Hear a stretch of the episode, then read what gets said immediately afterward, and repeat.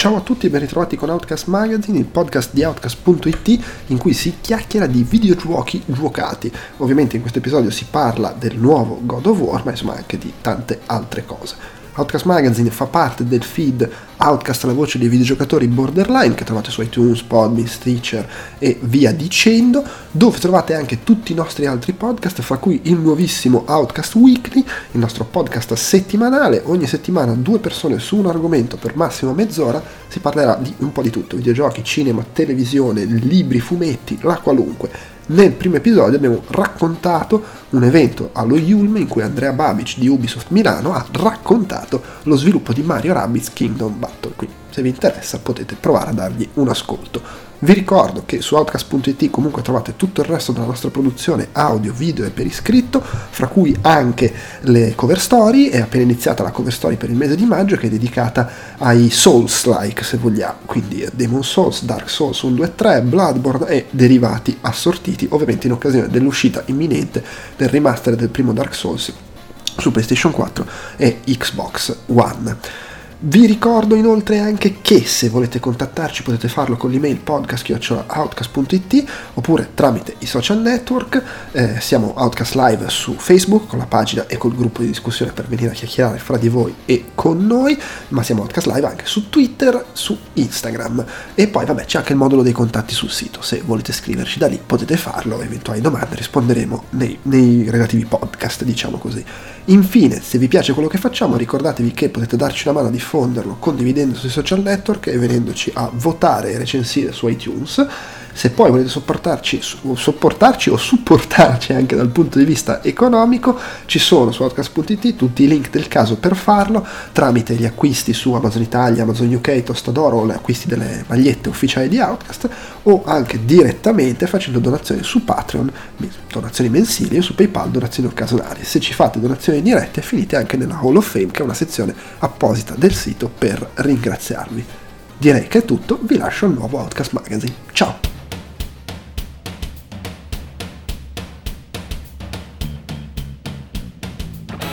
Willkommen to Outcast, il primo podcast italiano sui videogiochi che è all'angolo dei buffetti rosa. Benvenuti all'Outcast, né? Wow! Wow!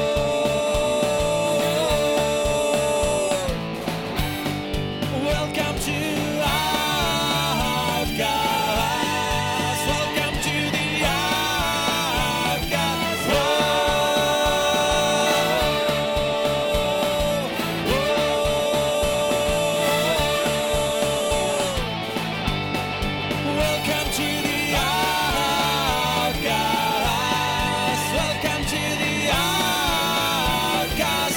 Allora, siamo qui eh, pronti a registrare il nuovo Outcast Magazine. Io sono Andrea Maderna e con me oggi ci sono Ugo Laviano. Oi là!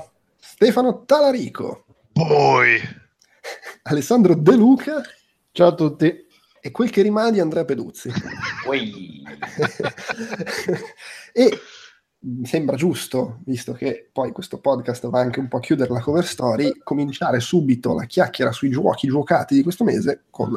appunto Boy, giochi per sentito dire giocati, perché non ci ha giocato nessuno. No, infatti, infatti, fatto... infatti io non farei parlare Delu. No, vorrei ricordare che se volete invece sentire la conversazione di chi non ci ha giocato potete recuperare l'ultimo chiacchiere borderline pubblicato di recente. Qui però invece facciamo parlare dei tre che ci hanno giocato. Qui, eh. qui il povero Delu dice: ma io veramente ci avrei giocato, e viene escluso dalla conversazione per un'ora e un quarto. È stato un momento preferito. In realtà io gli ho anche risposto: e allora perché non sei intervenuto? Dopodiché non l'ho più fatto parlare. Sì, sì, beh, è tutto perfetto, tutto perfetto. Ma diteci, diteci di questo God of War che mi dicevi, dicevi Delu, tu l'hai finito oggi, tipo? Uh, ieri, l'altro, ieri o l'altro ieri sera, adesso mi ricordo, l'altro ieri sera mi sembra. Anche sì. Tu Ugo l'hai finito o sei ancora? Io l'ho finito e sto facendo le robe dopo che l'hai finito. L'endgame, ok, ok, vabbè. Io l'ho cominciato da poco e mi sta piacendo. Beh, comunque tranquillo, per chi ci ascolta, evitiamo spoiler. No, evitiamo spoiler sia di trama che magari di, di robe di robe di meccaniche particolari, eccetera. Cioè, al limite diteci se vi è piaciuta la trama, però. Sì, sì, sì, no, ma questo subito è un grande punto a favore di questo gioco, è che prende un personaggio come era quello di Kratos, e gli fa fare un, un bel salto come giusto di, sia di maturità dato dall'età e dal ruolo di appunto padre di boy. Prende un personaggio che su uh, sei giochi aveva avuto credo quindici minuti di buona narrazione. Sì, sì, sì, è sempre legato oltretutto a questioni di figli, perché ricordiamolo, non è spoiler su questo, ma nei passati ne sono morti dei figli di Kratos. Insomma, c'ha un, è un personaggio che nel suo voler essere l'emblema della rabbia nei vecchi giochi, che ben si sposava al gameplay che poi andava a fare di maciulla tutto con uh, le lame dell'inferno, della sofferenza, del dolore, sono lo strumento degli dei cattivi, quindi vi stermino tutti. Questa cosa qua, che comunque nel suo essere un po' quella fumettazza che voleva essere, era comunque raccontato bene, però molto a livello base, non fatto male, con dei momenti magari intensi, ma era un po' la super power fantasy zarra all'ennesima potenza. Io, l'unica cosa che mi ricordo di trama di tutti i vecchi God of War è quella scena del primo in cui ti fa vedere le, le, le, la famiglia come, che muore con quella cosa che arrivano tutti, sì, tutte sì. le versioni, eh? E l'unica altra cosa che ricordo è che per il resto dei sei giochi lui vuole ammazzare tutti e scopare sì, sì, tutti. Lui è rabbia e vendetta personificate. Qui si ritrova a essere un personaggio più cresciuto, questo qua si riflette bene nell'interdipendenza di gameplay col figlio e come viene narrata questa, questo rapporto di padre burbero con un passato che non è certamente facile da raccontare e un figlio che comunque, non è spoiler, si apre che è morta la mamma, il gioco, eh, ve lo dico così, e quindi si ritrovano padre e figlio a andare avanti, vedere un po' che succede quando un dio che ha sterminato tutto l'Olimpo si ritrova a gestire un figlio che pensa che il papà sia un ottimo boscaiolo. Scusa, una domanda, se, se, se consideri oh, che sia spoiler non rispondermi, ma nel mm. gioco ci sono tipo, non so, flashback o cose con la madre o una sega proprio? No, no, però non, non si vede mai, c'è, cioè comunque un personaggio diciamo non presente eh, che ha volendo un suo ruolo, ma non è che c'è tipo il fantasma o il flash.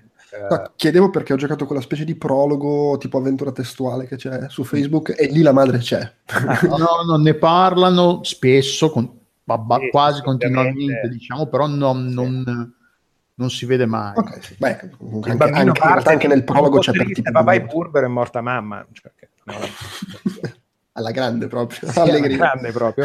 E invece eh, questa cosa la nostra il cadavere, sì. Eh? Vabbè, il cadavere è un sacco, cioè, adesso non si vede proprio si ah, si sì, vede il volume eh. che occupa il suo corpo, ecco, questo sì lo possiamo dire. Tra l'altro eh, eh, la parte iniziale secondo me è la peggiore del gioco. Io, io beh, insomma, dai. La prime, le prime due ore l'ho trovata abbastanza pallosetto, perché il primo incontro quando trovano qualcun altro, diciamo, consideriamo un primo incontro di boss fight serio. No, a me ha, ha preso e mi, si è, mi è scoppiata la testa quando arrivi al lago, senza... Mm.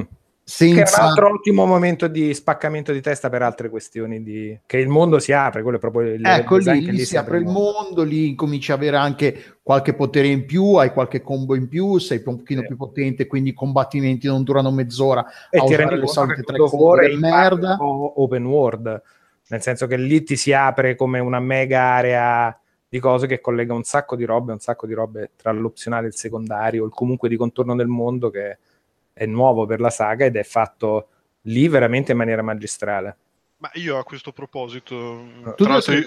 eh, no, io non sono ancora arrivato in questo, in questo momento esatto, ah, dove okay. si apre... dovrei essere lì okay. a momenti, eh, però non sono ancora arrivato lì. Ma nonostante questo, um, ne parlavo giusto oggi in ufficio, lo trovo molto bello eh, anche perché è uno di quei giochi palesemente mh, che almeno fino a dove sono arrivato io, poi evidentemente la cosa cambia do, più tardi, ma eh, f- fino a dove sono arrivato io è, mi sembra un po' la classica roba di open world finto, nel senso che è, un gig- è comunque un gigantesco corridoio in cui non puoi mm. veramente sbagliare strada, mm. cioè devi comunque eh, no, cioè, ti cambia, pa- figo God of War proprio perché cambia, evolve molto come gioco negli orizzonti che ti apre e nelle cose opzionali che poi ti dà da fare volendo. Okay. E, Quindi e, e... cambia proprio registro in maniera abbastanza importante, mantenendo però quella cosa che hai visto finora, eh?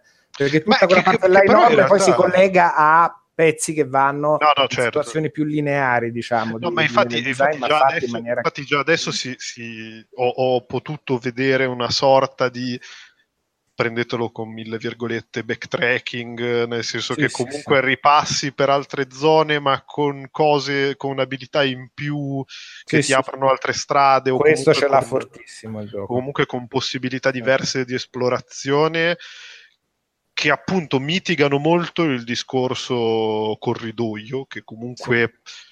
che comunque è figo poi, perché quando lo fanno, lo fanno molto bene, cioè comunque un corridoio un minimo articolato. Eh, ma infa- infatti, e infatti c'è anche questa cosa, secondo me... e giocato da Dio. Infatti c'è anche questa cosa, secondo me, che pur essendo vai avanti e meno un sacco di gente, comunque... più vai avanti rispetto a meno un sacco di gente, rispetto a quanto sì, mi sì, potevo sì, aspettare. È bene, sì, è ben equilibrato e poi inizia e... e, e, e soprattutto non ha mai il momento di distinzione, cioè non ha mai il momento uh, di distinzione netta tra una fase e l'altra, per cui eh non sei mai, non sei mai, non arrivi mai al momento di dire vabbè finisco questo livello e stacco, vabbè finisco questa fase e stacco, sì, vabbè finisco perché questo cosa ambiente fai di... e stacco. Eh, cosa fa il gioco di veramente eccezionale? Cioè questo veramente è secondo me il punto più incredibile di questa produzione da un punto di vista tecnico, è che questo God of War, a parte quando vai nei menu, cioè che te guardi l'inventario e le cose, sì. nel gioco non ha uno stacco di camera, non ha un taglio di camera, non ha un caricamento, non, non ha una schermata nera, non sì, ha un sì. momento in cui la camera non segue il personaggio o comunque è lì vicino. Non c'è uno, non c'è uno stacco di gameplay e cinematica. È tutto insieme, con la camera che fa delle robe fuori di testa per raccontarti bene anche il gameplay di quello che deve fare il gioco. Cioè una camera che si muove da spalle di protagonista che sei passato a menare persone, si avvicina, si avvicina il figlio, diventa un momento in cui non stai più controllando, cambia, parlano, gli gira un po' intorno, riparte, ti fa vedere mentre loro parlano, là guarda c'è una direzione, la camera zooma mentre ti sta tornando alla spalla del personaggio e tu vai avanti.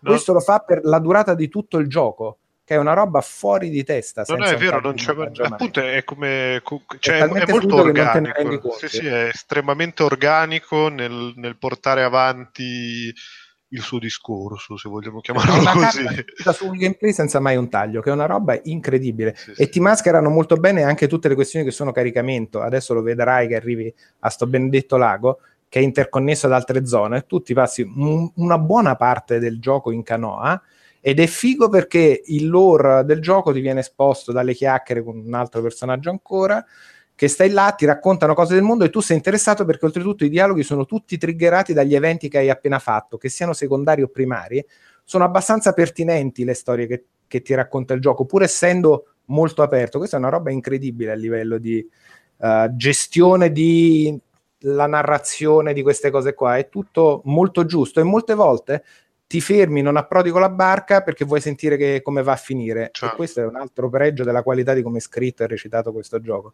che tu questa storia te la senti, e anche se per caso invece dici no approdo, i dialoghi continuano in maniera organica e dici vabbè di questa storia poi ne parliamo dopo, la prossima volta che sali in barca riprendono da là. Mica è una roba fuori di che dici ah dove rimane fluida e pulita, sì, no, rimasto, ah ok qua, si riaggancia tutto. Sì, sì. No, no, è molto figo, molto figo. È, è a livello di game design e di level design soprattutto, comunque hanno preso, hanno imparato e ripreso un sacco da i vari, è un Metroidvania per certi versi, sì, sì. e impara tantissimo, ha preso tantissimo anche dai Souls. Se, se visto che hanno giocato ai Souls come i... cioè molto più semplici i livelli, eh, perché comunque non c'è, però il combattimento di... è molto più ragionato ed è aperto. No, no, aspetta, i livelli dico ah, proprio sì, come, sì. come le ah, come fare una strada, ti no, fa sì, sì, aprire sì. le scorciatoie, così non ti devi rifare tutta la strada all'indietro. Eh, non è complesso come un, un Souls a livello di, di game design. Il, il mondo di, dei Souls è più, più organico, forse c'è cioè è più complesso proprio di, a livello di altezze, un sali, scendi, passi sotto, tipo il prime, eh, spazi molto più grandi.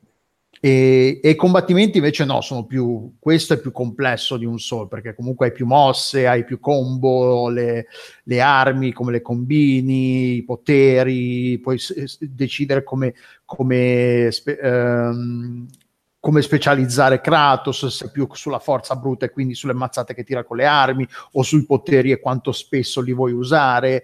Eh, eh, io per adesso questa cosa non ce l'ho avuta. Nel eh senso no, che... appunto, è quello. Le prime due no, ore... Si apre molto il gioco. Lo dicevo, le prime due ore le ho trovate pallose perché hai ah, fai erre uno, erre uno, erre due, erre uno, erre uno, erre due e i combattimenti sono piuttosto pallosi. Già beh, insomma, dai, con l'accetta già ti fanno fare un sacco di eh, cose mo... dal momento uno, la lanci, la prendi indietro, ci fai la scianchetta, la chianti dentro, la chianti dentro e poi tiri una crocca. In realtà è, è già molto aperto, beh, abbastanza... Anche... A me non l'ha preso le prime due ore, per... l'ho trovato no, non brutto. Però no, però, però rispetto, rispetto, sì, rispetto no, quando a si apre ancora di più e, e cresce molto. Sì, sono no, assolutamente ma... d'accordo. Però le prime due ore a me comunque è cascata la mascella. No, che poi comunque io sono. Io, a cioè, me la, la passato, mascella è cascata lo... al lago lì. Dal lago in poi veramente hai, incominci a sbloccare l'app perché potenzi. A più potenzi la, le armi e più ti, ti sblocca i poteri, quindi ti, ti sblocca le combo, incominci a, a trovare le rune da, in, da incastrare sì, nelle sì, armi. Sì, sì, no, quello io l'ho già, quello io l'ho già passato, cioè io le, le prime due ore l'ho già passate da molto. Sì, sì, devo... Vabbè, due o tre ore, dipende anche sì, quanto sì. Poi quanto cazzo ci metti a perdere tempo. Io anche perché poi all'inizio ero, ero già in crisi perché sta, cioè lo, lo intuisci che, che c'è da fare backtracking, ma non, non è che te lo dice o te lo fa capire bene. Arrivi lì e ho detto minchia mi sono perso qualcosa quando c'è tipo la, po- la prima porta col, col quadrato che se- semi di ghiaccio diciamo lì dici mi sì, sono sì, perso qualcosa sempre, sempre... o ci dovrò tornare qui sì, e sì, sì. Anche perché poi God of War vecchi non c'era sta cosa che tornavi indietro, quindi se c'era anche sta cosa cazzo se esco di qua non ci tornerò mai più chissà cosa sì sì sì per quello dico che poi il gioco ti permette, questa è un'altra bella qualità da gioco moderno, che qualsiasi a un certo punto arrivi, puoi fare tutto quello che ti sei lasciato indietro, ti diventa più facile tornarci, eh, non, non ti puoi perdere niente, mettiamola così. Questo io forse qualcosa forte. Me lo sono perso, però vabbè. No, non puoi, fine. non puoi, perché a un certo punto puoi ritornare ovunque sei stato. Che è ottimo, perché io ho detto, ah, ma questa... ma questa cassa, vabbè dai, sicuramente il pezzo che mi manca per aprirla sarà più avanti e poi sì, più avanti sì, c'era il continuo della storia o... sì no ma molte volte trovi quelle cose là e come in un Metroidvania normale più avanti significa tra otto ore, cioè ti do no la... no, no guarda no, questa, questo schermo che però non puoi proprio aprire adesso sì, no no no io sono stato proprio scemo nel senso di era palesemente lì ma non l'avevo vista e sono andato avanti ah, okay. E me la sono persa, ah sì però... sì ma questo è tranquillo sì, sì. E poi introduco un'altra, un'altra novità che, che prima non, non c'era nei giochi precedenti, è questa cosa dell'endgame, perché c'è un sacco di roba, c'è un sacco di roba. Alla fine è poca roba che puoi ripetere a, a, a sfi, allo sfinimento, se vuoi. Beh, insomma, è pieno di boss opzionali, di due modalità ulteriori, insomma, c'è tante. Cioè, no, le due, i due regni extra, diciamo. Beh, là però stiamo andando, secondo me, in zona spoiler gameplay. Eh, vabbè, però... Vabbè, cioè, cioè, è altro contenuto, dai. Definiamo è altro così. Contenuto che io ho trovato... Eh. un po' troppo grindoso, diciamo. Sì, che no, è quello, vabbè, è l'endgame grindoso, un po'... È veramente, eh, ecco, sì, lo, al contrario... Però è vero che l'endgame è proprio la roba quello, facoltativa, quello, se ne hai sì. voglia, insomma. In sì, genere sì, sempre è... spingo l'hardcore che ancora va, vuole stare qui, nonostante abbiamo finito, diciamo, il contenuto. Perché ci sono i materiali da, da, da recuperare. È, per è un po' come lamentarsi che se un coso in, in Mario Odyssey vuoi prendere tutto dopo un po' sì, diventa ripetitivo, sì, sì. Capito? Sono eh, otto sì. milioni di lune. Esattamente, eh. quello. Ed è, oltretutto, ce n'è di contenuto in game, per quanto uno possa considerarlo grindoso e ripetitivo, ma anche ci fai un tre quattro giri e figo. Da una parte... Da... Uh, il Muspelheim l'ho fatto... Eh, Delu, abbiamo detto che non facciamo spoiler. Ho capito, diciamo però non si può dire un cazzo. Eh, no, ma l'abbiamo detto, ci sono dei contenuti extra con delle modalità di gioco ulteriori che fanno cose. Vabbè, aver detto il, il nome no, sì, norvegese, dai. È vero, è vero. Anche, per, anche perché è uno di quei nomi tipo Nispelodion che sembrano vabbè no vabbè, è il mo- Antani è, è, è, la, è la mitologia vichinga eh, n- n- nor- com'è? Vichinga, sì Norrena, sì. Norrena, esatto, mi, non mi veniva Norrena i nomi, cioè, sono tutti quelli, cioè, eh, non certo, è che sì, sì. No, poi c'è questo sfizio a livello, per chi è appassionato di mitologia, di vedere personaggi, sentire nomi, cose che se conosci quella mitologia, anche solo quella nordica. Ecco, sì, tra l'altro io non sono esperto, vorrei sa- sarei curioso eh. di vedere quanto eh, no, abbast- è veramente ispirato, tipo il personaggio. Per molte cose è abbastanza, le, tutti i racconti e il personaggio che ti fa tutti quei racconti nel gioco è un personaggio sì. della mitologia giusto, e le cose che dicono sono abbastanza... Poi ovviamente si prende le sue belle licenze, ed è pur sempre God of War, però in realtà non sono nomi inventati o sparati a casaccio in ruoli strani per loro, anzi... sono tutti molto giusti. Eh, però sì, alla fine è un gioco della Madonna, secondo me. Eh, sì, se, sì. No, di non, base non... Sì, voto f- super frega. Sì, sì, sì, è un gioco della Madonna. Par- secondo me è debole boy, boy, l'inizio boy. e la fine, per i miei gusti. Per quanto mi piaccia quel grind lì, l'ho trovato un po' troppo grindoso. Ah, sì, sì, ma quello l'ho proprio contento, cioè, una volta finito facendo, il gioco... adesso un po' alla volta, ed è tipo, ma sai che mi piace ancora quel combat system, mi piace quella cosa, un altro paio sì, di... alla fine sì, eh... meno e... roba, succedono cose anche nuove volendo, però è bello sì che, che abbiano introdotto queste un sacco di novità, che si siano ispirati a quanto hanno giocato in questi anni, ovviamente eh, non hanno voluto ripetere la formula del passato serie. E hanno presentato qualcosa Di, di nuovo con, con, cioè alla fine poi il game design organico è quello, non, non vivi in, un, in, un, in una stanza senza nessun com- contro, eh, contatto con l'esterno, giochi ad altra roba, vedi altra roba, vedi film, li, leggi libri, giochi a videogiochi, quindi è ovvio che giocando a Pong eh. Eh, più o meno volontariamente prende l'ispirazione. L'idea del progetto era ri, rivediamolo un po', cioè non era tipo Gears of War quattro che alla fine è, è Gears of War quattro. questo no, non questo si chiama è, God of War quattro per un motivo, è, evidentemente. Sì, il fatto che si chiami solo God of War senza numeri probabilmente è, non, non, cioè, non è un, un caso, il fatto che, che è un boh, è un reboot, lo vogliamo chiamare un reboot. Alla fine hanno serie, fatto il reboot senza fare il reboot narrativo, hanno fatto il reboot esatto, di gioco. Sì, perché poi alla fine è un reboot a, a livello di meccaniche, introduce... Cioè, poi puoi considerarlo reboot anche narrativo serie. Perché riparte da un'altra ambientazione, eccetera, però comunque porta avanti la storia vecchia. Sì, tra l'altro io a, a livello sì, sì, di... È una storia... bella continuazione ed è figo, cioè è da una parte è un, un reboot, ma dall'altra è una bella continuazione, anzi... Sì, sì, il, il reboot è a livello di meccaniche di gioco, a livello di storia sì, continua esattamente dove era rimasto l'ultimo. Tra l'altro meno, mi... no, beh, l'ultimo che è uscito è il tre, giusto? Beh, c'è no, stato Ascension, Ascension. Che, però che, ah, quello Ascension non ci ho giocato quasi sicuramente. No. Che è uscito su che piattaforma? PlayStation tre. PlayStation tre. Ah, quasi sicuramente. Perché no, mi... che a me dispiaceva, ma era andata un po' calando per me personalmente, come gusto mio, la serie di God of War. Sì, a me il terzo mi aveva fatto impazzire, al di là del livello tecnico di quelle due o tre sequenze clamorose. Vabbè. Sì, anche io, io il terzo non... iniziava fortissimo, era quello con la scena di Poseidone che iniziava sì, con sì. Poseidone eh. fuori di testa e poi scendeva e non... non, non aveva... sì, e in realtà anche la scena di Poseidone, avendola vista diciottomila volte perché l'avevamo fatta vedere per intero alle tre, eccetera, ah, comunque come esperienza di gioco io la prima volta l'ho vista, mi è cascata... Eh, boh, non so, a me l'ha lasciato un po', un però po' così. Sì, mi aveva lasciato un po' così. E e... Dopo quello erano usciti il secondo per P S P e poi Ascension, che però erano tutti prequel quelli. Sì. E io i God of War vecchi, vecchi non li avevo giocati perché ero, ero troppo più per, per, per quella roba lì fatta dai giapponesi che all'epoca la sapevano ancora fare. E... Sì, sì, ma loro era la prima, era un, uno dei primi cosi, diciamo, titoli occidentali di quel tipo. Sì, sì, sì. No, no, ma infatti mi ricordo, però, però mi ricordo anche che non mi piacevano manco per niente. Cioè, mi, mi ricordo che, che, che ci avevo provato, ma non, non mi dicevano assolutamente niente. Eh, lì era più il fascino del, del, del, della, dello spettacolone, il sì. boss gigantesco. Mentre tipo in Bayonetta a volte il boss è un po' sì, vabbè, ma fammi tornare a combattere che è più figo. Sì. Lì il boss era la cosa figa alla fine in God of War. Anche se comunque se, per no, quanto non, non sono ai livelli di Bayonetta, dei milioni ninja, eccetera, però secondo me si tende poi nel fare questo discorso a sottovalutarli. A, a, tra- sì. a trattarli peggio di come si meriti nel sistema di combattimento dei God of War, che oltretutto secondo me hanno il merito che ogni singolo episodio fa lo sforzo di cambiare qualcosa, pur essendo poi alla fine bene ma la stessa cosa, fa lo sforzo di cambiare qualcosa di molto significativo nel sistema di combattimento e quindi riuscire a rinnovarsi un pochino sì. eh, che è comunque un merito considerando che ne hanno fatti sei. È chiaro.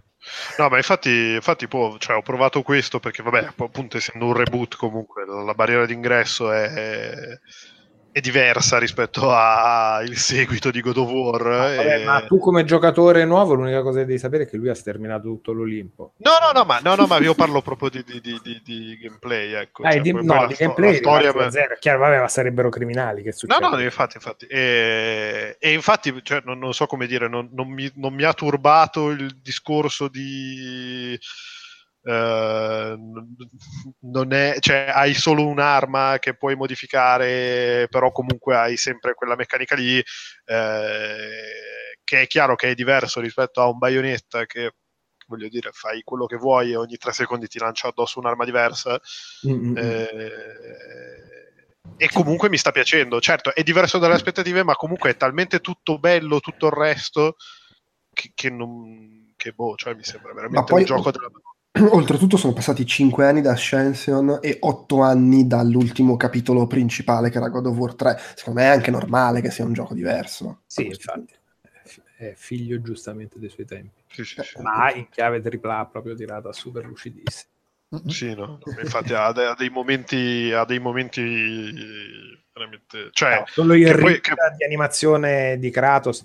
Cioè si arrampica e si piegano i muscoli nella schiena, capito? Si tendono, è una roba fuori di testa. Sì, vabbè, ma al netto di quello, cioè, c'ha dei, okay. c'ha dei movimenti di macchina, per dirlo sì, alla Rene sì, Ferretti, che sì. Cioè, spaventoso. Cioè, appunto, è una di quelle robe che... Il movimento di macchina è fuori di testa. Sì, senza... sì, a, a, a, a... Cioè, io mi, cioè, è successa una roba che era, poi se, se vogliamo, di una banalità disarmante, perché era, ti faccio vedere... Questo, questo scenario, cioè ti faccio vedere questo, questa zona del mondo, minchia, l'hanno fatto con una potenza visiva che ho detto, ah, minchia, veramente, cioè, veramente vogliamo fare sta roba qua, cioè, questo è l'inizio del gioco, bene, a posto, eh, tanta roba, sì, no, no, bene, bene. Bene, boy. Boy. Boy. Boy. Ma infatti, cioè, se volete mi sbilancio anche, vi dico che, cioè, secondo me zona gioco dell'anno potrebbe, potrebbe sfangarla giusto il prossimo Spider-Man, perché ho le aspettative beh, alle stelle. Red Dead Redemption due, eh. Ma esce quest'anno? Eh sì, eh, sì, no, hanno già annunciato l'ultimo trailer, ventisette ottobre. Eh, non, ho questa cosa di non guardare i trailer. Eh, vabbè, sì, comunque eh, vabbè, com- ma, ma, ma l'hanno annunciato già prima, cioè esce a, a fine. Esce, eh, vabbè, ho capito, eh, ma quelli, quelli ogni tre secondi. Eh, ti, ho, ti ho detto in realtà tipo almeno due mesi fa, faremo la cover story su Red Dead Redemption. Eh, ma spoiler, l'abbiamo già detto. No, era un, è un, è un, perlomeno è una forte ipotesi, diciamo. Potrebbe succedere. Potrebbe succedere. Vabbè. Va bene, va bene. Vabbè, vabbè. Però comunque oh, Spider-Man buttalo via. Io, so, io ricordo ancora con estremo affetto coso Sunset Overdrive, che era il gioco più divertente di quando è uscito, e ormai mi sembrano già dieci anni fa. Figurarsi. Di quando Xbox One contava ancora qualcosa. No, vabbè, non scherziamo.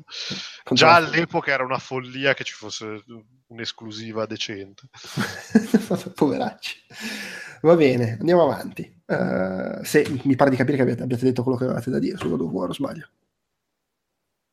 Questo silenzio. Sì, lo prendo per un sì. No, chi taccia, se vuoi, dico, se vuoi dico un'altra volta poi. Così almeno. Va bene, va bene. Allora, prima di passare a Far Cry cinque, l'altro tripla A della puntata, dico velocemente due cose sul fatto che ho giocato a Burly Man at Sea su Switch. È l'enne... C'è ancora qualche gioco indie degli ultimi sei anni che non è arrivato su Switch? Ci siamo quasi, abbiamo quasi finito, penso. Sì. Del resto vendo. E... io non ci avevo giocato quando era uscito, credo su P C e sulle, su mobile, eh, ed è una specie di pseudo avventura grafica molto molto carina, fatta da dei norvegesi, credo, comunque nordici, eh, con questa grafica molto stilizzata, molto... fa venire in mente l'arredamento anni settanta, ma anche i personaggi sembrano dei mobili anni settanta. e, e con questo audio, con delle musichette molto carine, gli effetti sonori sono tutti fatti a voce. Eh, tipo non so, quando cade della roba nell'acqua si sente fatto dal, dalle voci della gente, anche parte della musica è tutta sta roba su, un po' surreale, kitsch, su sti tre marinai che vanno in giro per gli oceani esplorando, incontrando cose fantastiche, sirene, vengono ingoiati da, dalla balena, tutte ste robe qua, e, ed è alla fine una piccola avventura punta e clicca senza granché grossi enigmi, ci sono piccole situazioni da risolvere, eh, il quid di gioco più che altro, a parte appunto esplorare, vivere questi viaggi molto molto affascinanti, è il fatto che poi quando tu finisci il viaggio e sostanzialmente il gioco, molto in fretta, cioè puoi arrivare in fondo in una mezz'oretta, in realtà torni al villaggio iniziale, eh, è come se tornassi all'inizio senza però rifarti il piccolo prologo, metti nella libreria il libro dell'avventura che hai vissuto e puoi ripartire in mare e ci sono in realtà più o meno evidenti diversi bivi che ti fanno vivere cose differenti, quindi se continui a giocarci puoi vedere tanti diversi percorsi, tante diverse creature e in realtà il, il gioco dura molto di più di quella mezz'oretta. Eh, veramente veramente carino, delizioso, proprio bella atmosfera, poi eh, si vede che è pensato anche per il mobile perché gli ambienti sono pieni di cazzatine con cui puoi interagire, nel, nel pollaio e interagisci col puntatore sui polli e gli fai cagare le uova, E quadri, cose, cose dappertutto da, con cui pasticciare.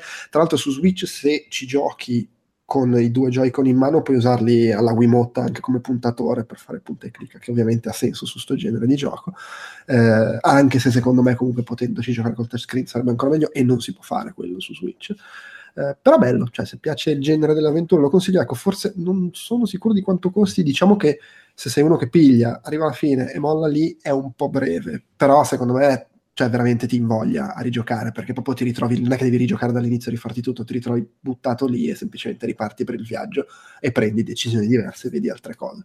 Eh, molto molto carino, se, magari guardatevi il trailer così vedete se Uh, vi piace l'atmosfera, lo stile visivo, le musiche, a quel punto se, se ti piacciono secondo me diventa difficile non comprarlo, mettiamola così. E invece Far Cry cinque è proprio lo stesso genere di gioco. Sì, un sacco. Ma te, Stefano, ci hai giocato o no poi? Io l'ho iniziato e poi mi sono reso conto che n- non sono più fatto per gli open world. E eh, allora ne posso parlare anch'io. Eh no, no, ma infatti Ah, cioè, no, mi, sono, io, mi, sono, mi sono segnati in scaletta perché ero preso bene, volevo giocarci e ero proprio interessato, ero anche interessato dalla trama principalmente e poi ci ho giocato, l'ho cominciato, ho fatto penso un'ora e mezza, a parte che mi, mi sono ritrovato veramente incapace a giocarci, tipo che morivo di continuo, cioè, l'ho trovato di una difficoltà disarmante. E poi um, smorzato dalla vita, da, dall'universo e tutto quanto, ho detto vabbè, sai che c'è. Ma non ti, sei, non ti perdi granché perché eh, addirittura uh, Far Cry cinque è l'ultimo, ese- l'ultimo uh, esempio del, del pensavo del stessi per dire l'ultimo a cui giocherò.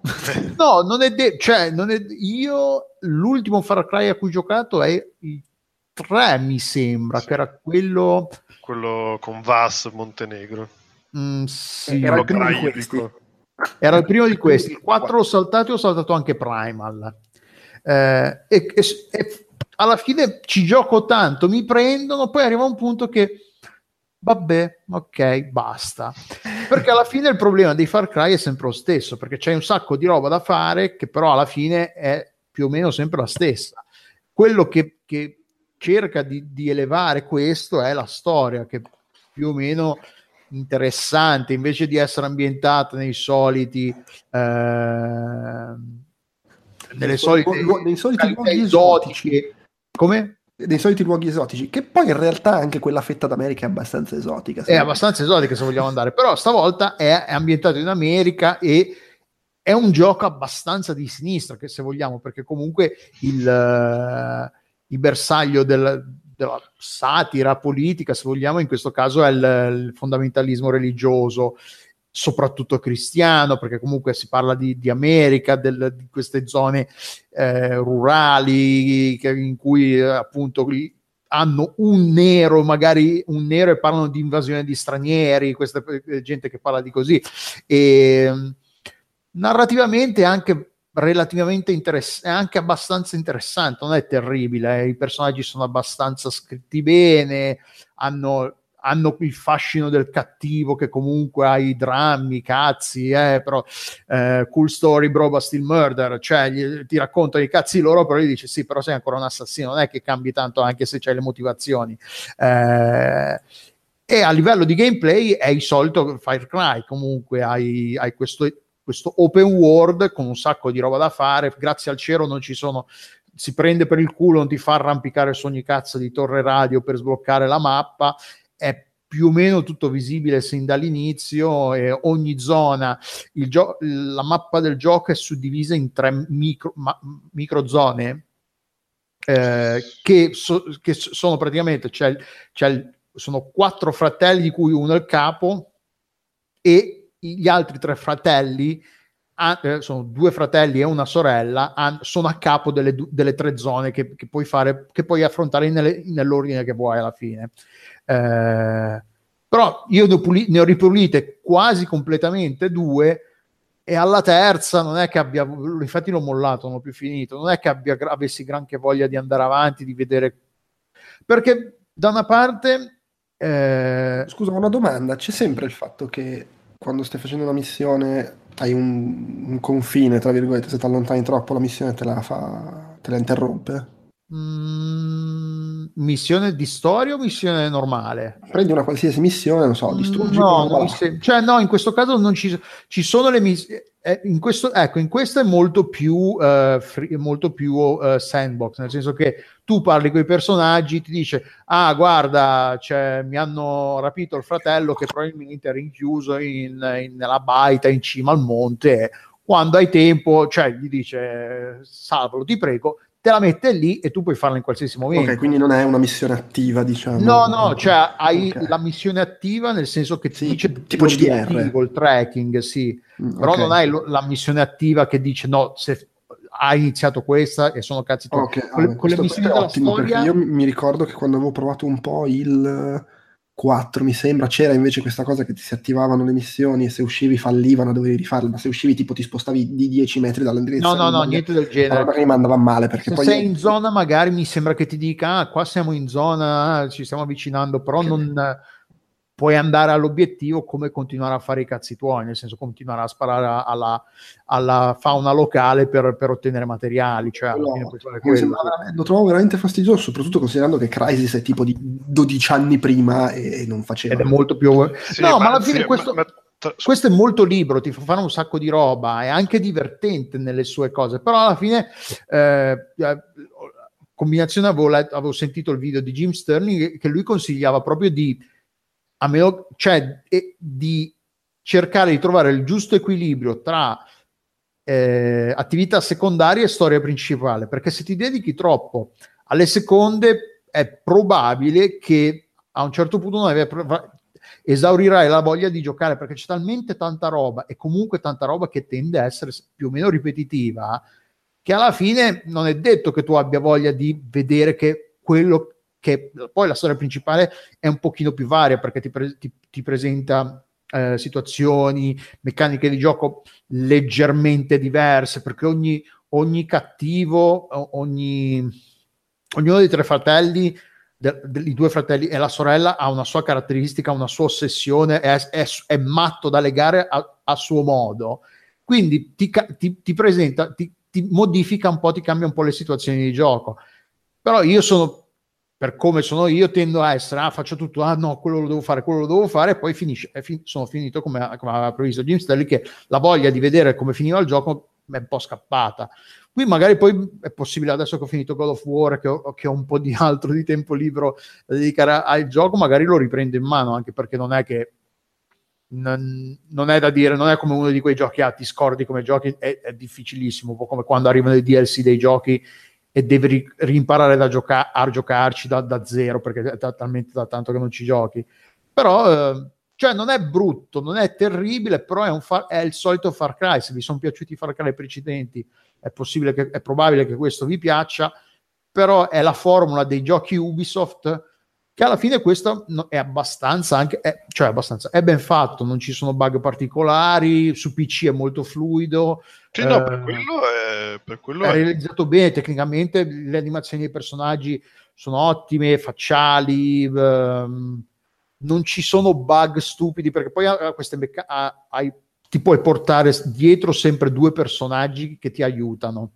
eh, e la, Ogni, ogni, ci sono, de, eh, sono tre per zona, quindi nove personaggi speciali che ognuna ha delle, pers- ha delle caratteristiche speciali, particolari, addirittura ce n'è un, un animale per zona che ti puoi, porta- che puoi scegliere, tipo c'è un puma, un orso e un cane, eh, che mi sembra che in italiano il, il, il puma sia Puccettina, perché in, in, itali- in inglese è Peaches, eh, e quindi sì, o- offrono un po' di varietà, e la loro intelligenza artificiale è abbastanza ok, non è che eh, se sei in fase stealth non è che corrono in mezzo ai, ai, ai nemici e sbattono contro i nemici, però non succede niente perché non se ne accorgono, no, no. Se, sei, se sei in stealth tu, anche loro ti tengono fuori da, da, dalla, vi- dalla visuale dei, perso- dei, dei nemici.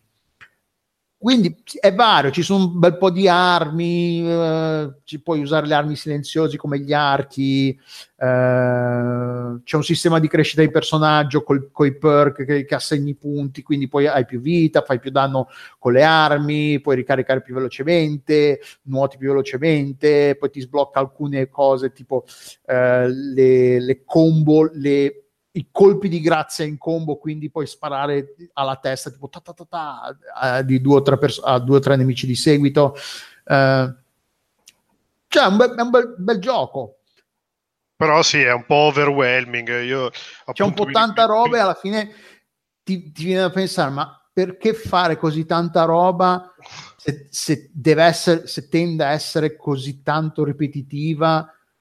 Magari non è meglio far, metterne un po' meno e farla un po' più varia, cioè è quello, secondo me. No, è anche, anche, anche la cosa che secondo me è, se, se tipo, cioè il mio, il, la cosa per me è stata: ci voglio giocare per la trama, poi ti metti a giocarlo per la trama e mentre stai facendo una missione della storia ti spunta Eh, il, il tier con le risorse dei, eh, dei, sì, dei cattivi, quello, sì. eh, fai, fai per andare a prenderlo e ti in perdi questo... dietro a quella missione lì, e poi perdi di vista la missione principale e non sai più come andarla a ripescare, perché nel frattempo con il tier delle risorse degli avversari ti sei messo a fare quaranta chilometri, sei in una no, zona no, completamente dispersa. Questo è, è meglio perché spesso le missioni della storia sono più eh, è difficile che ti faccia che ti, ti faccia distrarre dalla missione, magari ti distrai mentre ci stai andando, eh, no, è quello il, il discorso, ma una cioè... volta che l'hai iniziata quantomeno no no beh, quello grazie sì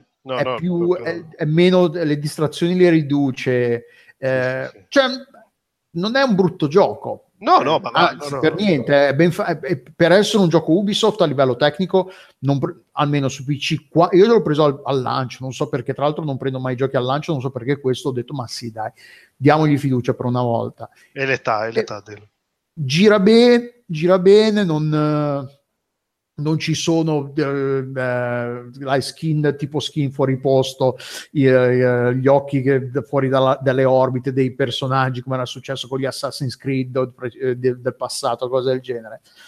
Eh, però sì, alla fine è sempre la stessa zuppa, che, che c'è un po' tanta carne al fuoco e spesso è un po' troppa. Nel, eh, c'era, ultimamente, mi ricordo, avevamo forse un parlato di un gioco, di un, di, un, di un film che c'era qualcosa del genere, che c'era vera, così tanta roba da fare che alla fine dici, vabbè, ma ci avessero, la, ne avessero messa meno, forse sarebbe stato meglio. Per quanto sia roba di qualità, è un po' tanto... De, vai un po' in, uh, in over, oversensing, cioè uh, ti confonde con tutta la roba che c'è da fare e perdi un po' il, il focus su, su quello che vuoi fare. Alla fine non riesci a scegliere e finisci per non, almeno per come sono io, ho ta- quando ho tanta roba scelta finisco, oddio cosa faccio, cosa non faccio, cosa faccio, cosa non è, e non faccio niente. Esatto. Però alla fine due, due zone su tre le ho, le ho finite quasi completamente, quindi alla fine ci ho giocato anche abbastanza, una ventina, venti trenta ore penso di avercele fatte, perché poi il gioco eh,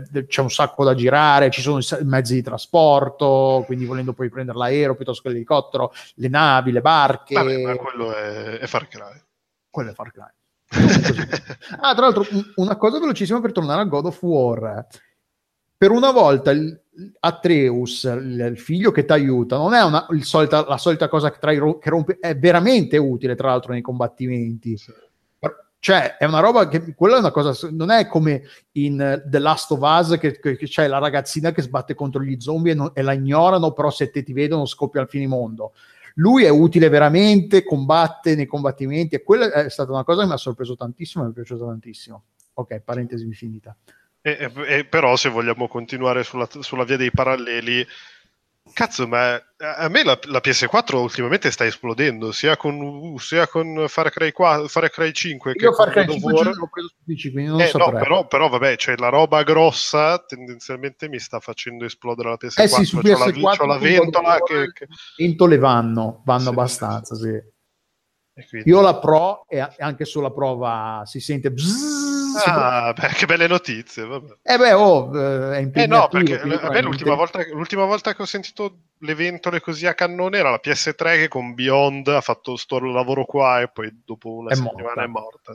È morta, sì. Rip, meno male che, però, era, no. meno male che era Beyond che... però l'hai uccisa con un gran gioco, eh, eh sì, sì, sì, sì, sì. Secondo me ne è valsa la pena, messo, dopo un po' hanno cominciato, non era, non era la ventola, è che le stavano girando i coglioni. No, no, beh, ma posso anche capire, tra l'altro pur di fare la recensione in tempo con i, i momenti, cioè con le tempistiche super risicate, ridicole, eh, ho dovuto giocarlo tipo tutto in un giorno, e quindi ci credo che poi alla fine, tipo anche alla fine non caricavano le texture, c'era questa cosa bellissima. Adesso, battute a parte sul singolo gioco, tutti questi segnali qui in realtà non è un caso che vengano fuori da esclusive, perché sono cucite sull'hardware per spingerlo al massimo, quindi sì che hai uno stream di dati, perché loro sanno esattamente...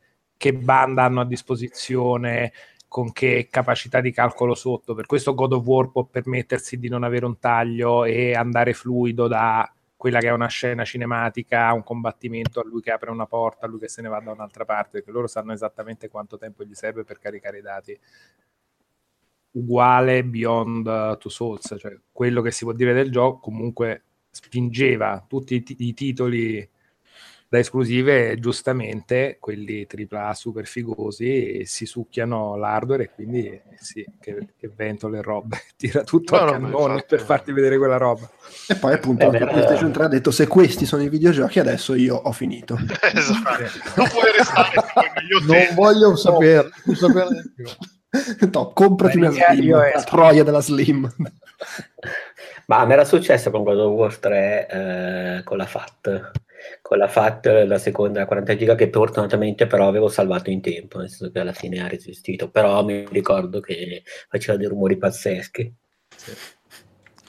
Vabbè, io, di recente la mia PlayStation tre, dopo anni di Netflix, si era rilassata, le ho messo dentro Uncharted, ce l'ha fatta su Uncharted due, e ha detto no basta ragazzo mio, no, no. Se fatta una certa io comunque sarei in pensione. Ma, cioè, ti, Netflix, eh, Blu-ray, giochini indie continua a funzionare, se gli metto Uncharted due dopo due minuti si eh, spegne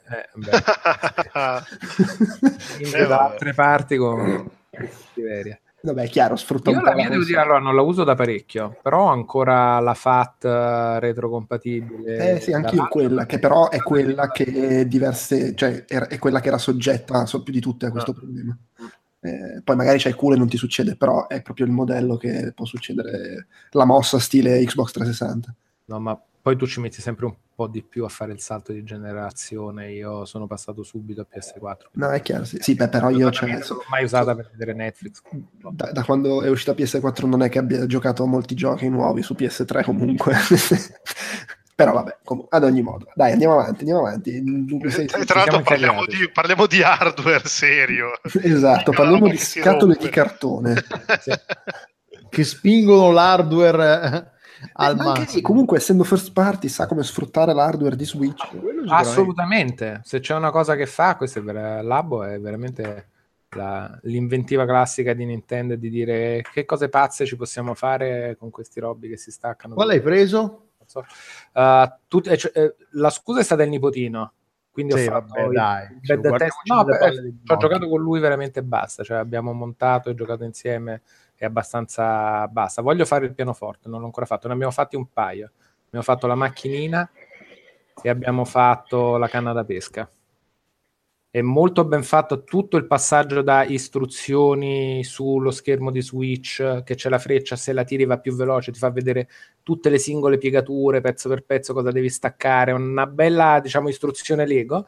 E dal punto di vista ingegneristico, proprio di cartone, piegare, fare le cose, è abbastanza incredibile come uno non ha bisogno di colla, un nastro adesivo, tutto il castro, e viene fuori una roba con cui riesce a giocare. È una cosa che può durare duecento anni? No, però secondo me è abbastanza pazzesco il tempo che ci abbiamo messo, uno, per montarlo divertendoci, personalizzando, facendo le cazzate, sia poi a fare giocarellini. Quello che vibra con i Joy-Con è molto divertente, e c'ha pure la telecamerina infrarossi uno dei Joy-Con, quindi tu hai tipo uno, sullo schermino dello Switch, che lo usi per comandarlo, per far attivare le vibrazioni o del Joy-Con a sinistra o a destra, quindi se li tiri va avanti, se no ruota da una parte o dall'altra, vibrettando in giro, e gli puoi mettere gli ostacolini, fare il percorso, e con la telecamerina tipo li riconosce bersaglie. Ma ah, può, può durare duecento ore? No, è riferito no, al cartone? O... No, no, al cartone, ma neanche magari all'utilizzo che ne fai. Però ti devo dire, ne abbiamo fatti due su cinque che ci sono in quella confezione. Ci abbiamo passato un eccellente pomeriggio divertendoci, facendo cose creative, e neanche andando a fondo poi su tutto quello che è la parte adesso programma e faccio cose. Ci ho visto gente, se vedi su internet ovviamente, lo metti in mano ai pazzi, e i pazzi fanno le cose che tu non ti immagineresti mai. C'è uno che ha fatto il Game and Watch funzionante. Allora, ecco, era una cosa che cui avevamo parlato quando l'avevamo annunciato. Eh, esistono gli hack, nel senso che non è, per, no, non, non, puoi... non è tanto che esistono gli hack, è che dentro c'è un, un tool di programmazione sui giochini, pian piano che li eh, sblocchi, eh, fai. Esatto. Puoi fare robe, e quindi puoi programmarli per fare cose particolari, o sullo schermo per visualizzare cose particolari con cui interagisci con i Joy-Con. Quindi non hanno un programmatore e no, quello che ti dicono loro, ma puoi fare, cioè se tu ti avanza del cartone puoi fare della sì, roba col sì, cartone sì, ah sì. Ma allora è molto più fi- allora è fico quanto speravamo fosse. Sì, sì, sì, c'ha un sacco di potenzialità. Poi verrà utilizzato così da chi se lo compra normalmente? Probabilmente no, probabilmente come poca no, gente ha fatto le cose super serie con WarioWare Do It Yourself. Pure là potevi fare dei microgiochi andando fino a farti... Conosco uno che ci ha fatto un'avventura grafica sopra, una roba fuori di testa. Quindi dipende, le potenzialità poi per quelle cose ci sono, non so quanto verranno sfruttate, ma già solo quello che c'è dentro, secondo me ci fai quattro cinque weekend col pupo, ti è costato meno che portarlo al cinema con i popcorn, hai capito? Ed è bella come attività, tipo quello della canna da pesca c'ha la tensione, cioè anche là a livello di ingegneria, gli elastici che tendono in tensione sto filo, che ti sembra infinito quando lo avvolgi, e che quando abbocca il pesce sullo schermo, perché metti lo schermo giù a terra collegato al filo in una specie di scatoletta che fa da mare, e tu hai il filo che continua, poi diventa fisico e lo arrotoli fisicamente, e senti quando sbocconcella il pesce che tira un po'. È un po' pazzesca questa cosa. Cioè, le, le, il feedback lo senti che tira perché ce l'hai sui Joy-Con che c'hai in mano, ma lo avverti, e, e col fatto che è in tensione dato da degli elastici avverti una sensazione particolare. Non è che senti il pesce che tira, eh, sia chiaro, è un minimo di feedback come può essere quello del rumble delle cose, ma è estremamente efficace nella sua semplicità. E il pupo ci si è scimmiato a bestia, poi vai giù a fondo, ci sono gli squali che sono molto più difficili, c'è tutte le tecniche di, di rilascio e cose. Se, si divertiva, poi si divertiva pure a giocare con la canna da pesca anche senza lo Switch dopo, ma di base ha, ha funzionato. Il pianoforte mi sembra una roba, già lì ho visto delle cose anche là di pazzia, perché poi ti puoi, pro, mettendo i fogli di cartoni che vengono riconosciuti dai cose, ti programmi le quadre diverse, cioè fai delle robe abbastanza incredibili. E... Quindi, sì, secondo me è, è un'ottima idea. Quelli che dicono, eh, però ci gioca quattro volte e poi si sfascia, sì, probabilmente sì, poi te ne stampi altri se ancora vuoi, ma non credo che il tempo di utilizzo di vita con il bambino sia quella cosa di, eh, gli ho dato il nuovo Minecraft, no, non credo, gli ho dato magari quattro, cinque, sei, che ne so, poi da quanto si scimmia il ragazzino, pomeriggi divertenti in un'attività mista. Magari è come un gioco intero a sé, cioè il set da cinque tipo sessanta settanta. Magari il bambino più grande si appassiona al lato quello programmazione. Sì, sì, sì. Comunque mi sembra un'idea molto fresca, molto originale, molto figa, a prescindere che chiaramente non è rivolto a chi vuole solo God of War.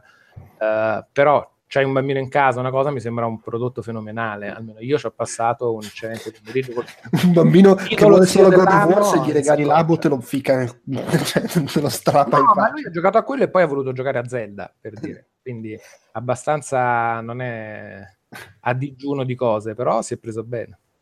E io con lui, devo dire, quindi, vabbè, molto, quindi ottimo, molto bene. Ma è passato un pomeriggio a dirgli boy. Boy, no, God of War manco gliel'ho fatto vedere. Ugo, ma la dinamica di programmazione più o meno come si esprime? Eh, non sono andato di... abbastanza a fondo, no, perché abbiamo fatto le cose più superficiali ai giochi e io ci devo ancora mettere il mio tempo per dire, vediamo un po' sotto il cofano che c'è. Ho visto cose che mi hanno fatto capire un po' come può funzionare, ma non abbastanza da parlarne con cognizione di causa. Sì, dal trailer comunque ci sono degli schemini, devi fare i collegamenti. Insomma. Sì, fai collegamenti, accendi luce, attivi, un minimo di logica sotto che ci puoi fare. Che... Ma puoi fare dei, degli schemi anche parecchio complicati. Cioè sì, di... sì, ma li puoi collegare alle vibrazioni dei Joy-Con, ai comandi, alle cose, quindi ci puoi fare robe, questo l'ho intuito, però... Non so, no, ma nel senso potrebbe essere tipo uno stencil come livello di eh, difficoltà d'approccio per, per come ti è sembrato, o, no, no, o è proprio un'altra cosa? No, no, veramente mi sento di non potertelo dire perché okay. non so quanto ne puoi sapere te guardando un trailer alla fine.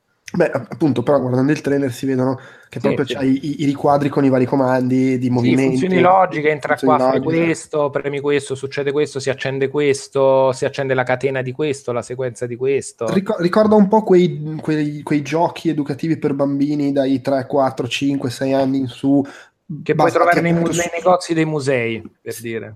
No, ma penso anche a quei giochi basati sul, sui linguaggi di programmazione che, che ti fanno giocare sì. e ti insegnano ancora i rudimenti della programmazione. Ricorda un po' quelle cose lì, in realtà sì. forse anche già un pochino più complicate di quelli più basi. Voglio capire com'è, perché su WarioWare ero andato a fondo e, e, e potevi andare a fare delle cose abbastanza complesse quando ci inizi a giochicchiare. Qua magari hanno seguito lo stesso approccio. Quello lì era un po' pesante e difficile da pensare che un, un ragazzino sta là, eh, però magari mi sbaglio io invece da... come programmano le cose in Minecraft e fanno gli ingranaggi. Sì, ma poi insomma mi sembra comunque, di nuovo, basandomi solo sul trailer, mi sembra una roba con, tramite cui se, se sei, tra virgolette, semplice ragazzino, fai delle cose semplici, se ti, ci metti, se ti intrippi di più fai delle robe molto più articolate. Sì, sì. Poi a prescindere dal fatto che ovviamente è diverso se ti metti a programmare l'insettino che va a destra e a sinistra o se ti metti a fare i casini col pianoforte, la canna a pesca o l'oggetto. Sì, penso che fanno le chitarre, le robe, ma appunto quello ha fatto lo schermo perforato da Game and Watch che ha applicato mm-hmm. sullo schermo dello Switch e sotto c'è tutta la logica che fa andare il Game and Watch che giochi con i Joy-Con. Uno si farà God of War con i personaggi di cartone. Qualcosa ce si può fare. Esatto, ti fai le esclusive su PlayStation su... No, vabbè, quello credo... Purtroppo la... eh no, ma scusa, fai il Kratos di cartone che va in giro e mena il drago di cartone. Va bene, Andrea. Andrea? Sì, ci sono, ci sono. Boy. eh, Apocalipsis, che minchia che non mi ricordo già più. Sì, allora io nell'ultimo mese in realtà ho giocato abbastanza poco, se non, diciamo, ho approcciato un po' di giochi ma non ne ho portato avanti praticamente nessuno, e quindi diciamo i giochi di cui posso parlare sono quelli che mi sono stati eh, affidati proprio per uh, le recensioni di Outcast. Che non sono ancora Apocal- uscite tra l'altro. Come no? Sì, ah no, una non è ancora uscita, che è questo, questo, questo momento d'accusa. Ah, allora, è così, è solo per, per, per il gusto della settimana del terrore che è finita. Eh, lo so, una settimana tremenda, guarda, di dolore, anche fisico, perché ci siamo visti. E infatti, sì. È stato terribile. eh, sì. Apocalipsis in realtà è un uh, gioco praticamente sviluppato da... Uh, uno studio polacco che si chiama Punch Pan Games eh, ed è praticamente un'avventura grafica molto semplice, punta e tricca, tra l'altro eh, a schermate chiuse, per cui in sostanza eh, diciamo il sistema di enigmi si esprime in uno spazio fisico limitato e poi passi a quello successivo e non devi andare a recuperare oggetti prima, diciamo che non c'è un tra virgolette world design complesso, ma sono proprio dei blocchi da risolvere. Eh, è molto carino perché all'inizio l'impatto è buono perché eh, la grafica è ispirata ad esempio al, all'iconografia della danza macabra eh, da medievale, quindi millequattrocento millecinquecento, eh, le opere di pitture con pittori come Al Solblain, a me ha ricordato anche Bosch, cioè comunque non so se avete presente, ma proprio scheletri che ballano, scheletri in nave, cioè tutto quel momento che è stato proprio, per rimanere in tema con la cover story, Memento Mori. Cioè, in cui tutto ti ricorda praticamente la um, come si dice la caducità delle cose. Quindi da questo punto di vista è interessante. Devo dire che però quando ho iniziato a giocarci all'inizio non mi aveva preso tanto, nel senso che uh, l'intreccio è semplice, un po' tipo Shadow of the Colossus, cioè praticamente questo Harry, che tra l'altro è evidentemente malato perché tossisce, non sembra comunque in buona salute dall'inizio alla fine del gioco, cioè anche quando sta fermo ci sono animazioni di lui che comunque dà colpi di tosse, cioè insomma non credo che sia... credo, non credo che gli resti molto da vivere a prescindere, però questo non è uno spoiler ma è una considerazione. È il classico è... personaggio nel telefilm che se vedi la persona un po' anziana che fa ah ma come stai? No no tranquillo bene.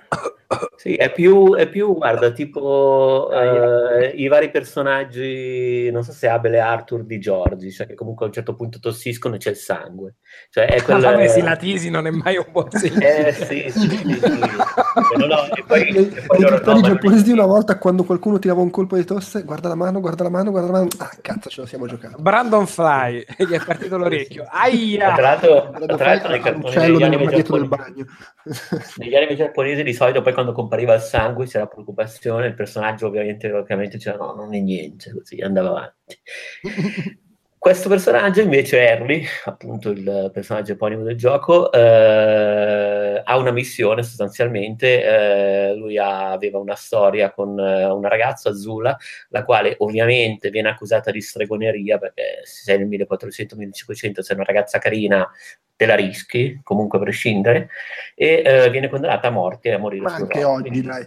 Sì, stavo pensando che non è una questione proprio da legare a un periodo storico particolare. Sì, è vero, è vero, però magari adesso diciamo che perlomeno in Europa oh, non vieni messa al rogo, non sempre. Comunque, mh, questa ragazza muore e lui, come in Shadow of the Colossus, esattamente decide di portarla in vita. Con le ruspe. Decide di riportarla in vita e... Bello come notare come dire Salvini ammazza qualunque conversazione. Eh, ma perché ho, lì si è sentito un po' accusato nel suo essere in fondo leghista. Certo. Nel suo essere? Leghista. Di cosa? Salvini? No, no tu. tu. Io perché? No, tranquillo, continua a raccontare del gioco. Ma stiamo scherzando. Pensa a te. No, assolutamente. Uh... mi sono pure perso. Allora no, sì, no, ragazzi, ragazzi come basta un po' qua in mezzo il gargarotto tipo... sì, no, questo abbiamo rotto Peduzzi, non me l'aspettavo. Eh, ma insomma si sa, tu vivi in zone dove le ruspe arrivano e spazzano via tutto. Sì, sì. Beh, ormai tutti viviamo in zone dove le ruspe arrivano, ragazzi, nel senso i tempi che corrono sono quelli. Eh, vabbè, eh, ce la puoi fare. Saluto gli amici di Outcast Weekly e, e proseguo eh, dicendo che appunto questo ragazzo Harry deve riportare in vita l'amata, eh, un po' l'innesco è quello di Shadow of the Colossus, quindi lui decide di avvicinarsi alla Miss Dio Nera, cosa che fa sospettare che effettivamente questa ragazza i rapporti con la stregoneria ce li avesse veramente. Questo non è uno spoiler ma succede proprio nella presentazione, eh, e in sostanza Uh, attraverso l'esecuzione di un rituale, questo Harry uh, inizia praticamente la sua avventura grafica sul uh, fil rouge di una catabasi, per cui scende negli inferi uh, perché vuole... Cosa? Perdonami? Catabasi. Per le persone italiane? È discesa agli inferi. Ah, ok. Tra l'altro... a volte dico catabasi, a volte catabasi, nel senso che c'era la mia insegnante di greco che eh, mi faceva sempre mettere gli accenti sulla prima vocale. Per cui a volte dico, tipo, cioè non so mai se si dice perse o perseo, quindi nel dubbio ho detto catabasi. Anche, correggete. Mh, Amici leghisti, correggete. Nessuno degli presenti, degli ascoltatori. Guarda, io scopro, scopro adesso che esiste questa parola e tra due secondi me la sono già dimenticata. Catamarano, no? Sì, cat- Vabbè, praticamente è, è, è proprio la classica discesa agli inferi, non so, quella che può compi- compie Ulisse, non lo no, no, no, ma, cioè, topos, ora che lo so, va bene, grazie. Okay. Quella che compie chiunque entra in una conversazione con Pocotto. Con Peduzzi, esatto. Sì, sì, sì, sì, sì. Ma piantala, va che la discesa agli inferi me l'hai fatta fare nel salone del mobile, apro e chiudo questa parentesi, che della gente orribile, che è meglio il Medioevo del Cinquecento. Vorrei farti presente che era, cioè, l'unica persona che c'era con noi era un amico tuo, quindi sì, non sì. è colpa mia. Infatti lui fa, andiamo al salone del mobile, io dico no, andiamo a casa, tu sì, che bello, ma ti, ti pare? Cioè, adesso andiamo... Pessima idea. Vabbè, insomma, torniamo un po' a bomba.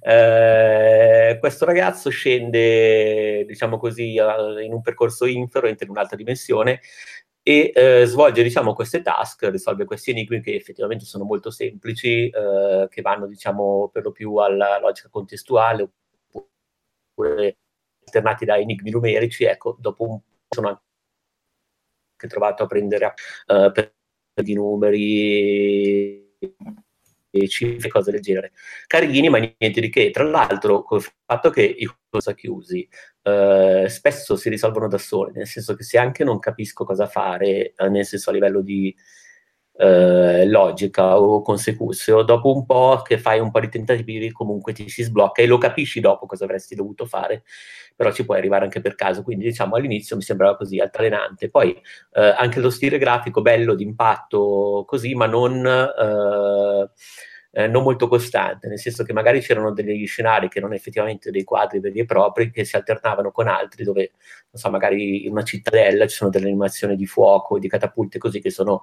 mh, davvero un po' cheap, nel senso non, non sono all'altezza di tutto il resto, insomma, bello da vedere nell'insieme, ma non... Eh, cioè con dei picchi, diciamo, ma non molto equilibrato, comunque non sgradevole, per carità. Ad ogni modo, l'iconografia era quella, arti mozzate, anche molti enigmi sono macabri, comunque bisogna interagire con degli strumenti di tortura, vergini di ferro, raccogliere pezzi di corpi di persone, attaccare una lingua a un cadavere e cose del genere, quindi diciamo da quel punto di vista è intrigante, se ti piace un certo immaginario, ed è coerente in effetti con, i, con la grafica che propone. Uh, tuttavia per un bel po' di gioco, praticamente fino a poco meno di metà, non riuscivo a capire dove volesse andare a parare, nel senso che non riuscivo a trovare uh, un aggancio realmente concreto tra gli enigmi e uh, l'estetica, ed è una cosa che, a cui io vado abbastanza, soprattutto quando gioco mh, a qualcosa che è caratterizzato in maniera così forte. E poi invece eh, da un certo punto in avanti c'è arrivato, cioè mi è arrivata proprio quella cosa lì, cioè mi sono accorto, o magari anche prima non l'avevo colto, poi ci ho ripensato così, però c'è stato proprio un momento eh, che in qualche modo rivela un po' la mitologia del gioco, eh, dove praticamente ho proprio visto eh, il mito del gioco, quindi la storia integrarsi con, eh, che è un po' la mia fissa con il rito, cioè con le meccaniche di gioco, e lì è proprio preso a funzionare. Cioè da lì in avanti ci sono stati proprio degli enigmi che erano veramente non difficili, ma ben pensati proprio a livello di racconto, cioè tu in pratica eh, costruivi la storia risolvendo gli enigmi, non so, per esempio mh, il gioco, essendo una catapasi, è molto molto ispirata anche alla mitologia degli Orfici, che è praticamente una uh, variante della mitologia greca uh, basata sul culto di Orfeo, Orfeo che sarebbe in quel caso figlio di Demetra e che uh, viene sepolto vivo, riti di fertilità, una specie di Gesù Cristo uh, ante litteram. Ecco, da un certo punto in avanti proprio il gioco eh, cavalca bene questa mitologia, ci sono enigmi che sono legati al grano, alla panificazione, eh, a, praticamente a simboli di morte, simboli di vita, e da quel punto in avanti diventa davvero molto molto affascinante, sia per chi magari appunto ha questo tipo di interesse, passione o quant'altro, sia per chi non ce l'ha, perché comunque spesso sono motivi universali e ci si fa caso, cioè eh, ti prendono proprio, cioè davvero da un certo punto in avanti il gioco si racconta attraverso gli enigmi che ti fa fare. Questo secondo me è stato molto pregevole, diventa molto gradevole da giocare, la parte finale poi comunque eh, è funzionale, ricorda un pochino, diciamo, la storia sempre mh, alla fine, più che Shadow of the Colossus è il uh, ratto di Persefone, oppure eh, Orfeo ridice, praticamente tu sei una specie di Orfeo come in Don't Look Back, eh, e vai a riprenderti l'amata, e alla fine mh, tra una cosa e l'altra funziona, cioè funziona molto molto bene per il modo in cui gli enigmi pur semplici rappresentano effettivamente quella mitologia lì e te la raccontano piuttosto bene, quindi mh, anche per il fatto che viene venduto a sei virgola novantanove euro, è piuttosto breve, è gradevole, eh, al di là della qualità alternante piacevole da vedere nel complesso, è un gioco che consiglio e che mi sono divertito a giocare. Ok, uh, è un gioco P C, giusto? P C Mac. Sì, sì, io l'ho giocato P C Mac, non so se esce per altre piattaforme, sto guardando adesso, no, non credo. Ok, va bene, va bene, va bene. Delu, vedo che tu hai giocato alla closed beta di un... Sto giocando alla closed beta. È, ancora è un nuovo in... gioco su Magic? È, è, è l'ennesimo tentativo di Wizard of the Coast di creare un, uh, un, un client di Magic the Gathering online all'altezza dei tempi, perché uno esiste già, ed è Magic the Gathering Online, modo, come, si, come eh, viene chiamato nella, nella community. Però è un pezzo di software che è un, un cesso, è, è terribile, la, l'interfaccia è bruttissima, è bruttissimo da vedere, è scomodo, è, è, è, è orribile, è terribile. Un po' come è la dipendenza da eroina. Come? Un po' come la dipendenza da eroina. No, è peggio, è, è, come, no, è la dipendenza da eroina quando sei povero e vivi in una crack house, tipo. Eh. Perché è proprio e tu brutto. sei lì e tu sei lì e tu no, ti stai no, giocando alla beta. No, io no, no, quello è Magic the Gathering Online. Okay. Questo Magic the Gathering Arena è il nuovo client ed è completamente diverso. Eh, Fatemi è un Magic the Gathering Online buona. È tipo quindici anni che è in giro, forse una decina d'anni, non mi ricordo di preciso, però è, co- è esattamente come Magic the Gathering, quindi tu lanci il, cli- lanci il client, lo apri, hai zero carte, quindi ti devi spendere soldi per avere carte. Magic the Gathering Online in teoria, cioè no, in teoria, è il tentativo di fare un, una cosa free to play, quindi inizialmente, adesso è in close beta, quindi stanno ancora dif- eh, eh, definendo un bel po' di roba, però tu lanci il gioco, gioco è un tot di mazzi, ba- mazzi precostruiti eh, a disposizione, e una collezione piuttosto limitata, però una collezione di carte già lì a disposizione, quindi co- con cui creare qualche mazzo, roba poco potente, perché comunque sono le, care meno, le, carte, men- le carte più rare non sono incluso, ma- magari ne è inclusa una copia, quindi ci sono tutte le limitazioni del caso, però comunque non parti da zero e se vuoi non sei costretto a spendere soldi per giocare, per cominciare a giocare. Ehm... Però sì, è, è in close beta, quindi stanno aggiustando il, rat- il rapporto tra, quanti, qua- tra quanto gold ottieni dalle quest e tutte queste cose qua, perché ci sono due um, valute al momento nel gioco, il gold, le, le monete d'oro che ottieni con le quest, e le gemme, che sono quelle che compri con i soldi veri, gemme che poi usi per comprare i pacchetti di, di carte o per partecipare agli eventi, vari eventi che sono disponibili nel gioco.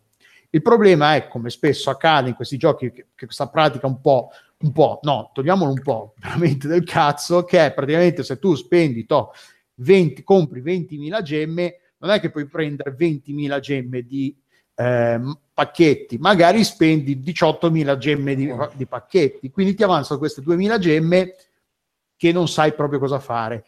E comunque poi c'è sempre questa cosa che nel momento in cui tu spendi la gemma magari non ti ricordi mentalmente quanto hai, spa- quanto hai speso, tu magari compri, le ge- compri i pacchetti e non ti rendi conto che magari sono novanta pacchetti che costano cento euro, per dire, e che per quanto eh, Hearthstone fr- non sia proprio free, eh, molto amichevole dal punto di vista dei giocatori free to play, quantomeno al gold, però poi tutto quello che spendi, i sol- tutto il resto, che quello che compri con soldi reali, i prezzi sono eh, espressi in valuta con, eh, corrente, quindi in euro piuttosto che dollari o, o ovunque tu sia. Eh, dal punto di vista del gioco, del client, essendo una beta, il client è basato, è basato su Unity, quindi potenzialmente in un futuro potrebbe essere eh, convertito per usa- tutte le piattaforme di questo mondo. Al momento è solo disponibile su P C, eh, lo stanno migliorando, stanno aggiungendo animazioni, il feeling di giocare a carte è riprodotto abbastanza bene, il, il, il tappare, non so chi di voi abbia giocato, chi di voi ha giocato a Magic, se sa come funziona, il tappare le, le carte, quindi spostarle lateralmente eh, è riprodotto bene, ci sono varie animazioni degli, degli, degli incantesimi, le palle di fuoco piuttosto che le, le, le, gli effetti di, di, count, di, di eh, contromagie e tutto il resto. Eh, Magic è un gioco molto complesso, eh, paragonato a un, a un Hearthstone. Ci sono, puoi intervenire in, in praticamente qualsiasi momento durante il turno del tuo avversario, quindi rende il gioco, eh, lo scorrere del gioco piuttosto frammentario, eh, se, se tu interrompi in qualsiasi momento. E il gioco cerca di eh, velocizzare al, quando i, i, i passaggi non necessari, quindi, quindi se non hai eh, carte, non puoi intervenire, non hai nessuna giocata disponibile durante il turno all'avversario, passi la eh, priorità automaticamente. Puoi bloccarla manualmente, perché ovviamente il bluffare fa parte, eh, è parte integrante del, del, di giocare a Magic, però se non si ha, interne- se vuole, se non si ha intenzione di farlo e si vuole spe- eh, velocizzare le cose, è possibile farlo. Uh, quindi dal punto di vista di meccaniche di gioco e del software è ottimo, buono ottimo, perché comunque è una, è una beta chiusa e può solo migliorare da quel punto di vista.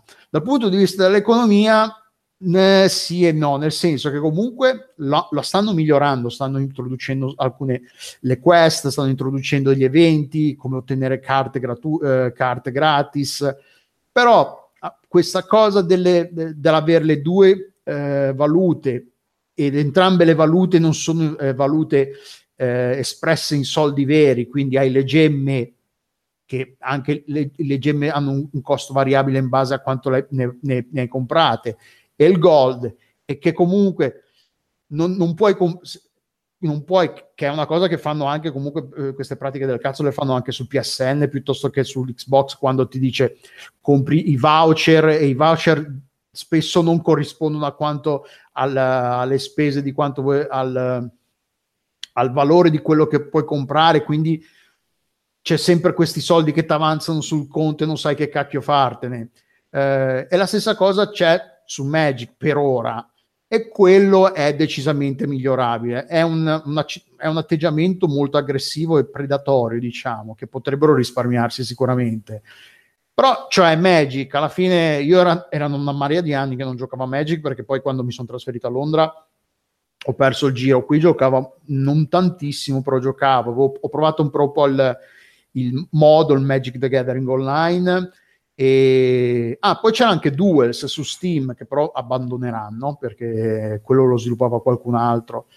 E però sì, cioè è bello, però è, è difficile consigliarlo a chi vuole esclu- solo ed esclusivamente giocarci free to play, perché comunque è abbastanza aggressivo sotto quel punto di vista, e comunque Magic è sempre stato il gioco che, se ti puoi permettere di comprare le carte e fare dei mazzi decenti, la differenza tra chi ha un mazzo decente e ha un mazzo con che è semplicemente è, queste sono le carte che avevo, le ho messe tutte insieme in un mazzo, vediamo cosa ne esce, è abbastanza evidente la, che, cioè la qualità di differenza eh, tra, tra i due mazzi.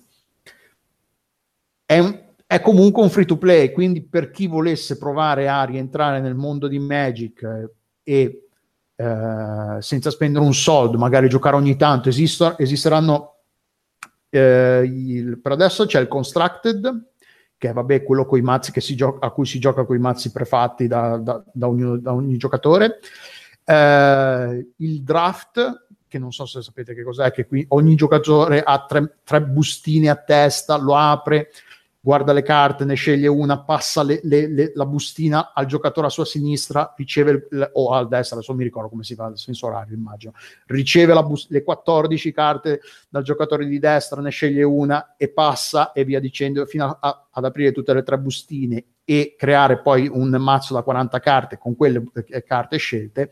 Questa, fu- questa modalità sarà, eh, tra l'altro questo weekend inizia, il weekend del cinque sei Sì, cinque sei di, eh, di maggio.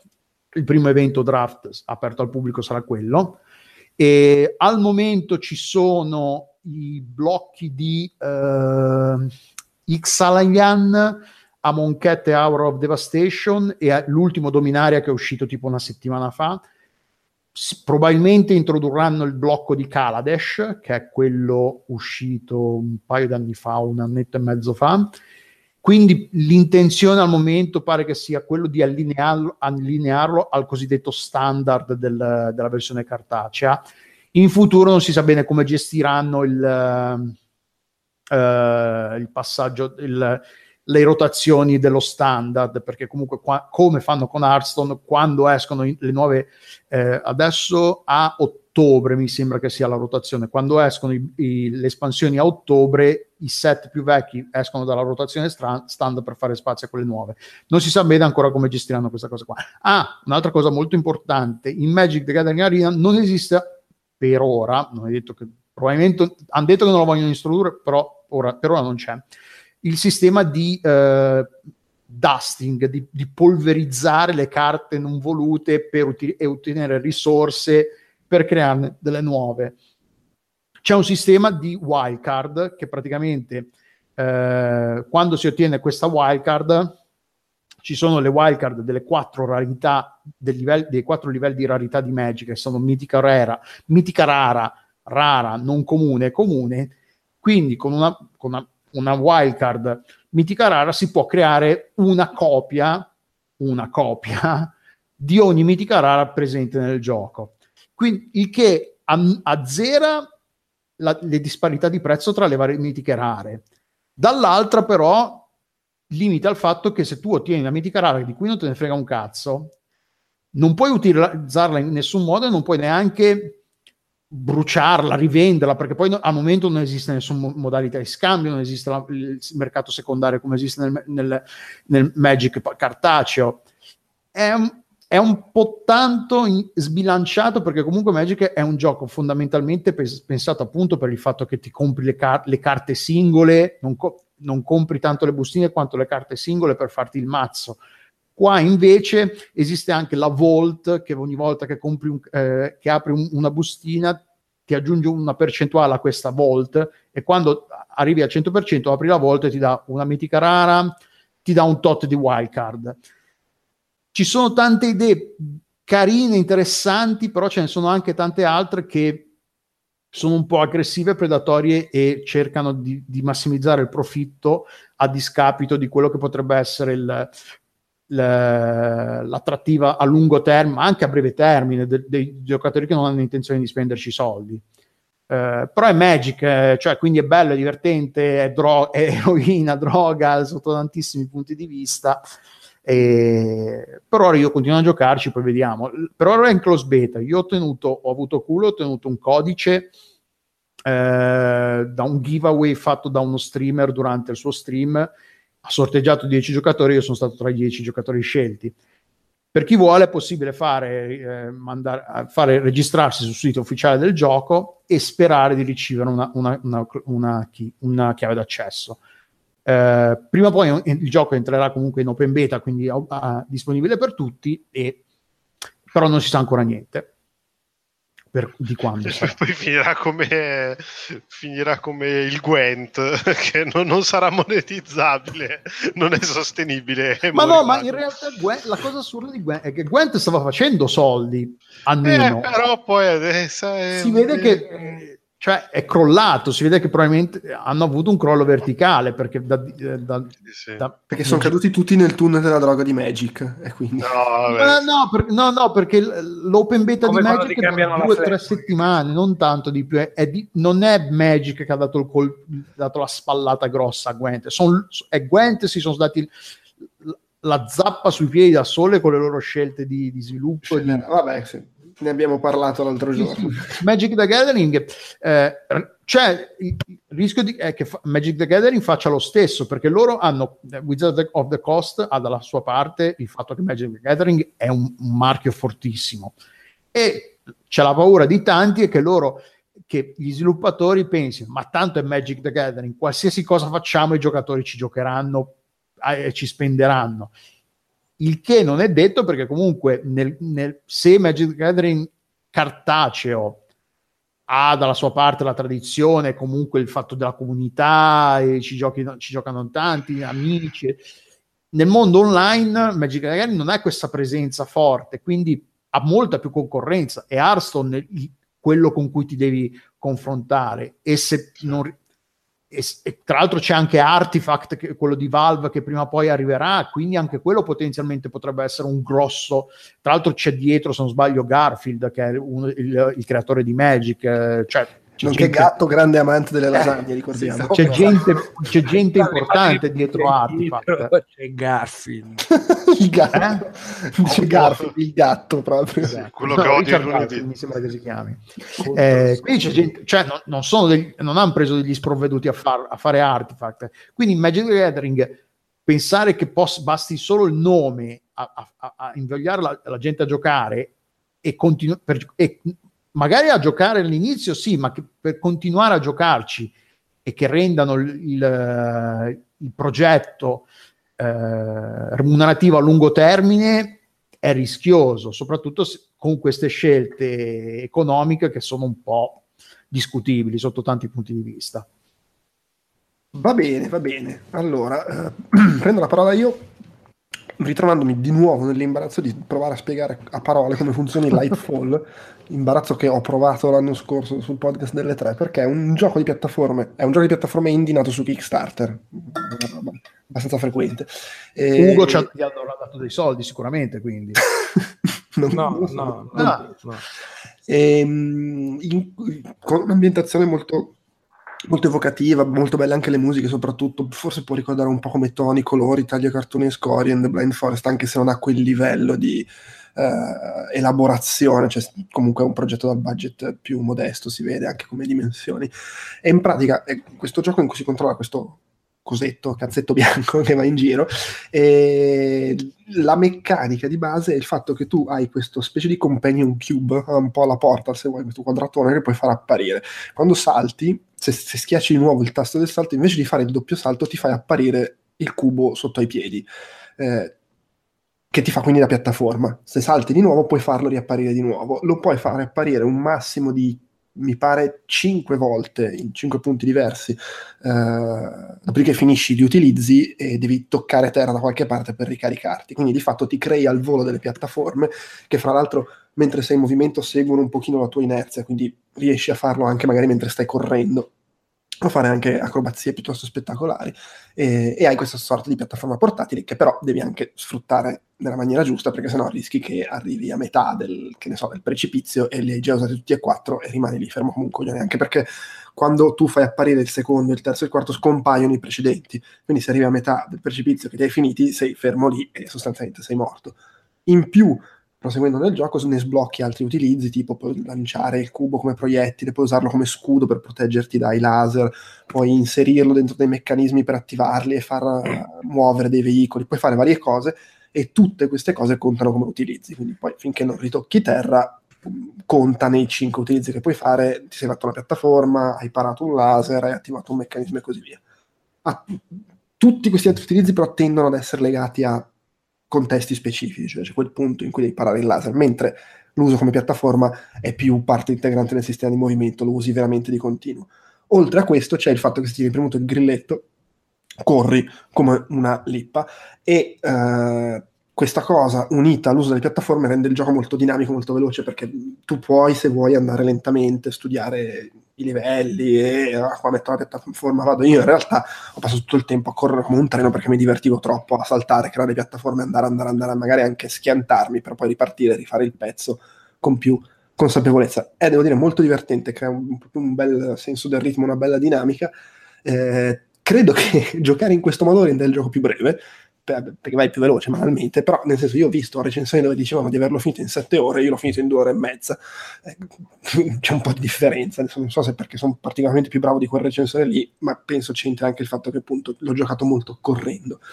Detto questo, il gioco comunque è molto pensato per la rigiocabilità, non è lunghissimo, ma eh, ha la modalità speedrun, puoi rigiocarti tutti i livelli, ci sono tutte le cose nascoste da trovare, in più se giochi a livello di difficoltà alto, non essendo un gioco basato molto sui nemici, c'è qualche nemico qua e là, ma proprio cose occasionali, ci sono un paio di boss.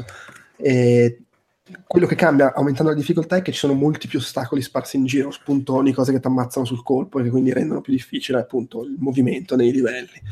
E quindi ha un senso la rigiocabilità, è bello proprio rigiocarci, rivedere le cose, e poi se ti intrippi appunto col discorso della velocità, del correre continuamente usando le piattaforme, eh, immagino che per gli speedrunner possa essere divertente. A me è piaciuto molto, eh, appunto se lo giochi solo dall'inizio alla fine e lo giochi come l'ho approcciato io magari è un po' breve, però penso meriti per chi apprezza questo tipo di dinamiche eh, basate molto sull'abilità manuale su, e su, sul senso di velocità, diciamo. E in più, appunto, visivamente, come, come musica, effetti sonori, è molto, molto bello, molto, molto evocativo, molto particolare. Eh, ha anche abbastanza trama, diciamo, eh, questa narrazione di questo mondo surreale, tu, con divinità che fa un casino, eh. Uh, secondo me non, non è particolarmente appassionante da quel punto di vista, però comunque gradevole anche il raccontino che, che ti accompagna lungo tutto il gioco.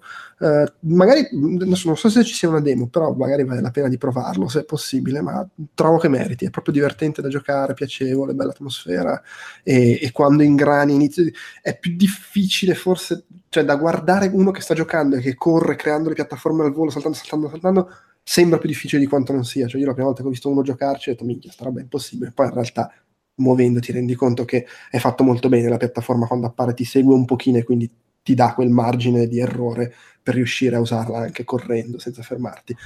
Bello, mi è piaciuto molto, è uscito su P C e su Switch, io l'ho giocato su P C, però insomma eh, merita anche su, su, su Switch, penso. Tra l'altro piaceva molto a mia figlia vedere saltare uh-huh. il cosetto in giro, e me, la prima volta che l'ha visto mi ha chiesto, cioè le ho detto che si chiamava Lightfall, però lei stava vedendo che c'era questa luna enorme sullo schermo e ha deciso che si chiamava Light Moon, e per tipo una settimana continuava a dire Light Moon, Light Moon, e voleva che ci giocassi. Quindi, se avete una bambina piccola magari è un modo per ipnotizzarla un attimo. Ugo. No, aspetta, aspetta, vorrei velocemente disambiguare un errore che ho fatto prima, perché sennò eh, l'ascoltatore leghisti... No, è rimandato a stare... No, eh, perché infatti, davvero... Qui senti, senti il leghismo di interrompere un nuovo argomento. Non va bene. Non va bene.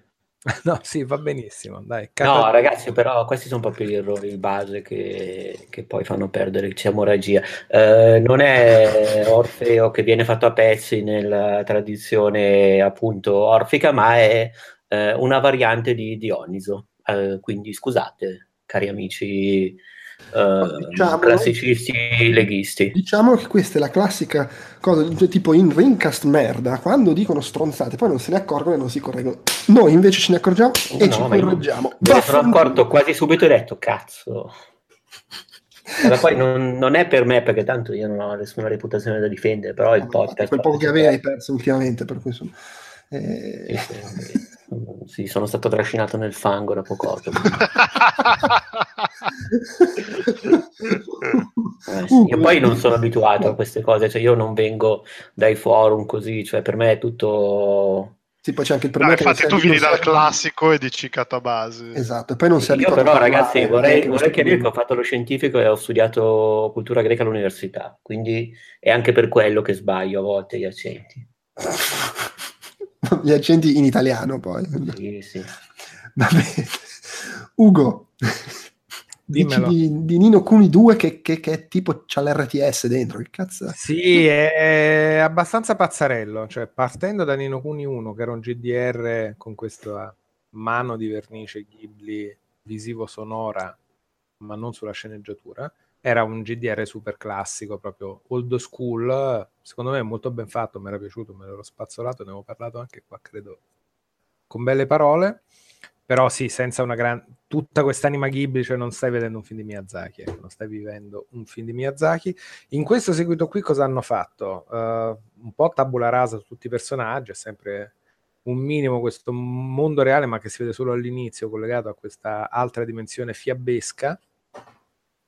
In questa dimensione fiabesca ci sono colpi di stato tra diverse razze, ma tutto in chiave cartoon light. Quello che fa il gioco di nuovo è che ti propone tante cose diverse, che nei primi capitoli è anche divertente perché quasi ogni capitolo ti propone un'idea di gameplay nuova che si va ad aggiungere a quelle precedenti, ma proprio come sistemi. Quindi inizi che hai un, com- un sistema di combattimento in tempo reale un po' alla grande, in cui ti muovi in giro per l'area dove ci sono i nemici, gli fai le mosse tu che magari hanno una certa attesa, le cose magiche da caricare, in concerto con gli altri personaggi che però sono gestiti tutti dall'I A in maniera, devo dire, un po' approssimativa. Hai questi follettini, ciuffolotti, mini Pokémon, ma proprio minimi, che hanno dei poteri che tu ci passi sopra in tempo reale e li attivi, combatti, combattimenti G D R, poi sia perché ne so, il secondo capitolo, e adesso div- c'è una fase R T S simil Pikmin, ma molto più basica, non proprio riuscitissima questa secondo me, però è un gameplay nuovo, una cosa nuova che si va ad aggiungere a quello che fai magari nell'open world. Ti ritrovi a fare combattimenti di un tipo o dell'altro, missioni specifiche.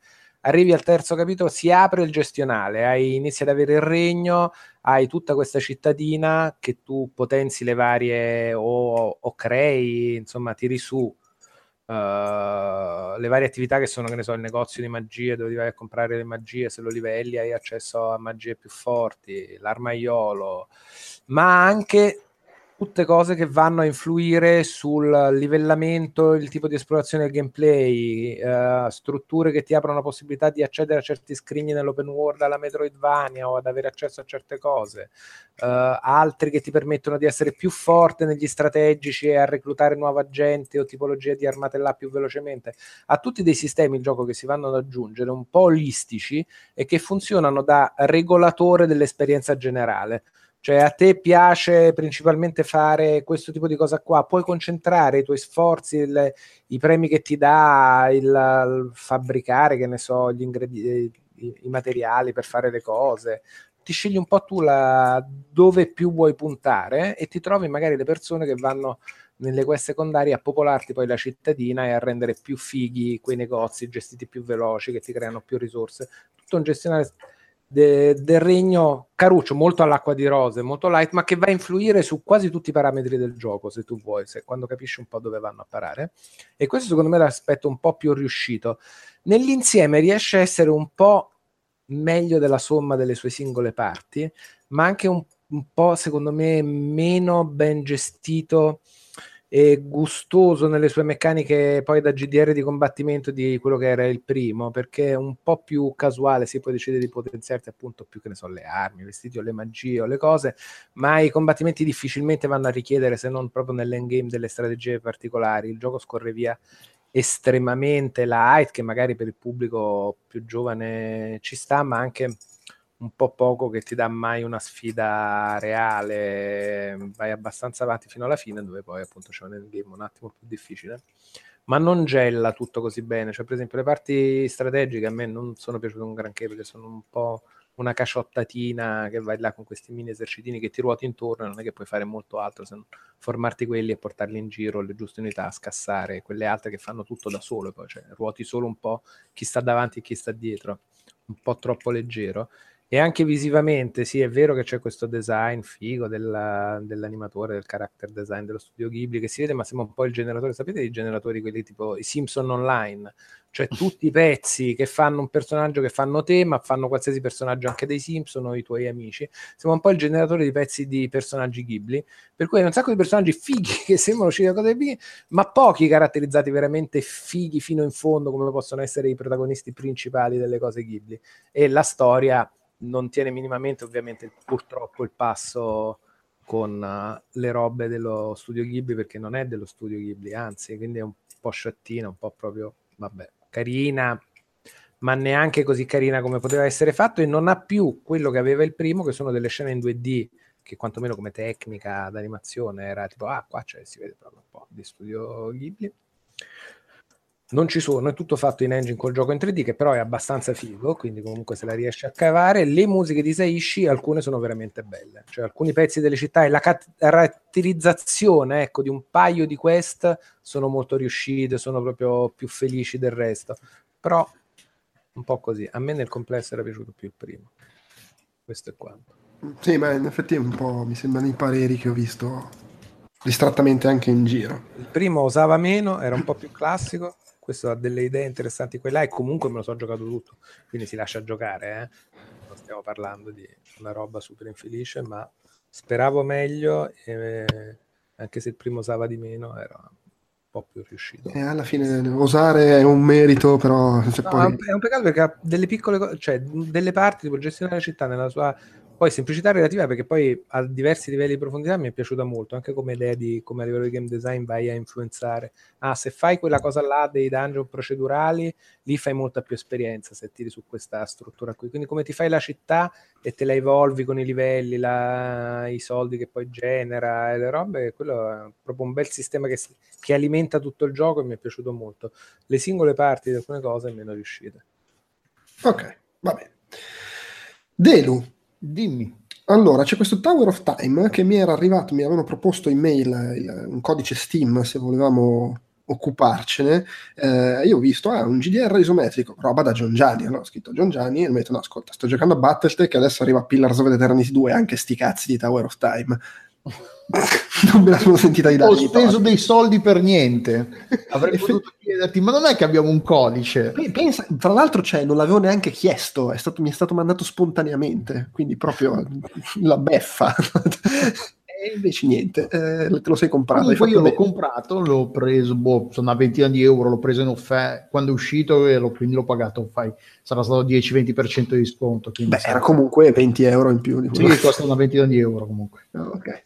E che cos'è? Un, appunto, è un gioco di ruolo eh, in, con visuale isometrica, più o meno.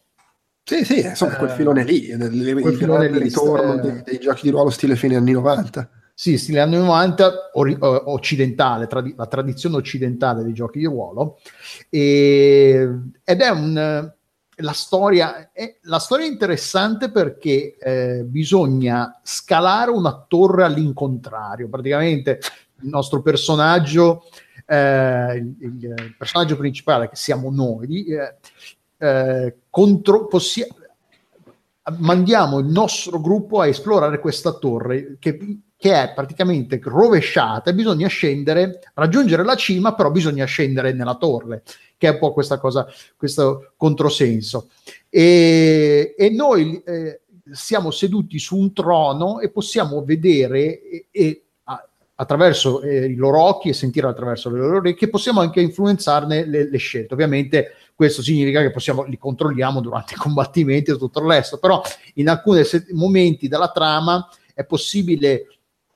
Eh, indirizzarne le scelte piuttosto, oppure lasciarli, lasciar scegliere a loro, che dire, non so, una roba per una situazione inventata, si trova un, un, un, un orco, eh, si può interro- interrogarlo o ucciderlo, cosa si, scegliete di fare? C'è un personaggio che dice di uccidere, c'è un personaggio di lasciare di, di interrogarlo e possiamo dire, possiamo indirizzare Eh, velatamente il gruppo verso una posizione piuttosto che l'altra, oppure te- mantenersi in, in, uh, indifferenti e lasciar scegliere al gruppo e vedere cosa succede. Questa cosa in- influenza eh, l- l'attitudine eh, del, del, del gruppo nei nostri confronti, e se, se è positiva di ogni membro del gruppo nei nostri confronti, che se è positiva da alcuni bonus e se negativa da alcuni malus, ovviamente. Eh, l'esplorazione livello il, il, il graficamente è ok, non è niente, è un po' pesantuccio. Poi adesso ultimamente non ci ho più giocato, però lo aggiorno abbastanza regolarmente, quindi pro- è possibile che sia migliorato. Era un po' pesantuccio, nonostante fu- non fosse sta, sta meraviglia grafica. Eh, però a livello, a livello di, di design è interessante, ci sono un sacco di cose segrete da trovare, ehm, parti nascoste, piccoli... Ehm, almeno per, a, non, l'ho, non ci ho giocato tanto perché poi è arrivato God of War, è arrivato Far Cry cinque, l'ho preso e poi l'ho un po' messo da parte, gioca- non ci ho giocato tantissimo, eh, però è interessante. Beh, a livello di combattimento i mostri, i nemici sono un po' sono sulla mappa, quindi li si può, alcuni non si può evitarli perché sono davanti a, a, a zone che davanti a, a, un, a una strettoia e ma bisogna passare di lì ovviamente per andare avanti nella storia, quindi alcuni combattimenti so- sono inevitabili, altri ci si può girare un po' attorno, però normalmente i combattimenti sono in zone di interesse, quindi magari c'è un, c'è un, un, un forziere dietro piuttosto che una parte segreta, una cosa inter- o, o cose simili. I combattimenti eh, sono in tempo semireale, nel senso che premendo la barra spazio si può o rallentare eh, di molto il, lo scorrere del tempo, e quindi si muove tutto a rallentatore e, e si può in, in, uh, impartire i comandi al gruppo, oppure lì si può anche, che è la modalità di, di, che consigliano gli sviluppatori, che è quella con cui è pensato il, il sistema del, di gioco, oppure la si può anche impostare in cui, cioè, se si preme spazio si interrompe completamente lo scorrere del tempo e quindi si può fare tutto senza eh? alla Baldur's Gate interrompe. Ah, ok, sì, sì, che poi è quello che è più o meno Pillars of Eternity, ha proprio lo slider, cioè che poi, ave, che poi quanto rallenta reale, puoi fermarlo e poi proprio muovere lo slider per decidere la velocità con tutti i gradi di intermezzo. Il due, Pillars of Eternity due dovrebbe avere sì, ro- Pillars of Eternity due è già uscito tra l'altro? No, ancora no. E- esce a breve. Ok. E, mh, eh, perso- ah sì, e le battaglie sono... Al- hanno varie eh, modalità. La modalità più standard è tipo Orda, che ci sono, il, il gruppo si ritrova in, al, in, in una mappa che di, per ora sono, non ne ho vis- sono, le mappe non sono sempre le stesse, però ce ne sono più o meno quattro o cinque almeno finora che ho visto. Non si, le battaglie non si svolgono esattamente dove incontri i nemici. Incontri i nemici e poi vieni tra- teletrasportato in, una sor- in un'arena che non è, che non riproduce la mappa dove eri in quel momento, che, che stacca un po', che spezza un po' la, l'incredulità, diciamo, perché comunque le battaglie si svolgono da una parte, poi t- finita la battaglia torni dove eri prima, soltanto che i nemici sono spariti, che è una cosa un po' strana, però vabbè. E le, c'è la modalità che è tipo Orda, ci sono un tot di, di portali da cui escono n- nemici in continuazione, bisogna eliminarli, e quando si arriva al cento per cento la, la battaglia, al cento per cento dei nemici sconfitti la battaglia è vinta. Poi ci sono altre modalità che di, tipo di difendere alcuni, alcune parti della mappa, in altro caso bisogna distruggere dei, i portali da cui escono continuamente i nemici, se non vengono distrutti i portali i nemici continuano a uscire all'infinito, eh, ed è interessante come modalità, nel senso, come, come, scel- come, modalità, come scelta di un, di un sistema di combattimento, eh, è un po' diverso da, dal solito, e senza essere particolarmente, particolarmente originale, perché comunque la modalità Horda esiste in altri, eh, in altri generi. Vederla in un, ge- nel, in un gioco di ruolo classico è un po', è un po' so- sorprendente, eh, però è interessante. Al, il sistema di crescita dei personaggi è abbastanza standard, ci sono vari alberi tra cui scegliere, assegnare i punti abilità che si ottengono, l'equipaggiamento da potenziare, le armi e tutto il resto. Non è male, per venti euro per chi vuole. Eh, loro dicono che, eh, che e gli sviluppatori dicono che la storia dura una cinquantina di ore. Uh, più o meno ci siamo, cioè più o meno ci siamo, io non ci ho giocato, però immagino che non, che non sia una balla, perché comunque a starci dietro, ai menu, a potenziare, a scegliere come far crescere i personaggi, poi ovviamente ci sono i personaggi che guerriero piuttosto che arciere, i maghi e tutto il resto, è tutto abbastanza classico. È un, un giochino interessante, venti euro, abbastanza, è abbastanza ben fatto, bel lavoro. È sviluppato da Event Horizon, è, è autopubblicato da Event Horizon, non so chi siano, magari c'è anche qualcuno famoso nel, nel, tra gli sviluppatori che lavorano all'inferno, no? Event Horizon, come nel film. Sì, quelli del, del, del, del, del film con Ed, eh, con Ed O'Neill, come si chiamava? No? Sam, Sam Neill. Sam Neill, esatto. Eh, eh, però sì, è carino. Agli amanti del genere è consigliato. C'è solo su P C, su, su, per ora, su Steam. Eh, eh, gira bene, non, non mi sembra particolarmente esoso in termini di Uh, richieste hardware. Uh, se siete, cioè se avete un buco tra, in attesa di uh, Pillars of Eternity due, ne può valere la pena. Pro, magari io ci, cioè magari prima o poi magari ci torno, perché comunque la, è caduto è caduto nel, nel dimenticatoio, perché poi sono usci- è arrivata un po' di roba tutta insieme tra Magic the Gathering e come si chiama uh, God of War e tutto il resto, però conto di riprenderlo. Va bene, eh, Andrea, tu invece volevi parlarci di un gioco in V R che ti è piaciuto molto, no? E l'abbiamo perso. È caduto, è morto. È morto, no, è che c'è il microfono disattivato. Magari se no, no, ci sono, ci sono, ci sono, scusatemi, scusatemi, scusatemi. uh, ero, ero in nella realtà virtuale. Ero nella realtà virtuale di Ark Park, che è un gioco bellissimo per PlayStation V R, uh, ed è probabilmente, in effetti, uh, l'esperienza in uh, realtà virtuale che uh, mi è piaciuta meno tra tutte quelle che ho provato. Tra l'altro, eh, sostanzialmente il gioco eh, Ark Park eh, sulla carta doveva essere una roba bella, perché in effetti quando eh, Giopetto l'ha proposto per la recensione ero anche tutto contento. Comunque un gioco anche che costa pure cinquanta euro, per cui mh, mi beccavo gratis pure una buona esperienza in realtà virtuale. E invece era terribile, appunto, nel senso, le premesse sono anche interessanti, nel senso che praticamente eh, il gioco è sostanzialmente uno eh, spin-off di eh, Ark Survival Evolved, eh, solo che praticamente sposta l'azione, non c'è nessun tipo di elemento survival, ma l'azione viene spostata in una sorta di parco di intrattenimento con i dinosauri, tipo, esattamente tipo Jurassic Park, nel quale al giocatore sono proposte diverse esperienze, per cui eh, ci sono delle sezioni di combattimento, ci sono delle parti in cui nella hall del parco praticamente è possibile eh, avere nozioni didattiche sui dinosauri. Tra l'altro gli sviluppatori eh, che sono, fatemi controllare molto velocemente, Snake Game Pico Studio, eh, hanno detto che sì, si tratta di un gioco comunque eh, educativo, importante anche da far giocare nelle scuole, bla bla bla. In realtà eh, in queste sezioni, diciamo, educative c'è pochissimo. Le sezioni di combattimento che ho nominato sono eh, rozze, nel senso che in sostanza si tratta di difendere, diciamo, degli obiettivi da attacchi random di dinosauri, tra l'altro eh, attacchi che sono strutturati completamente a caso, con una curva di difficoltà per nulla bilanciata, per cui può capitare che la prima ondata sia più forte dell'ultima e cose del genere, però non è che sono, eh, come si dice, eh, generate progressivamente, cioè sono proprio così, la prima è sempre più facile, la seconda un po' più difficile, poi la terza, cioè, non ha senso.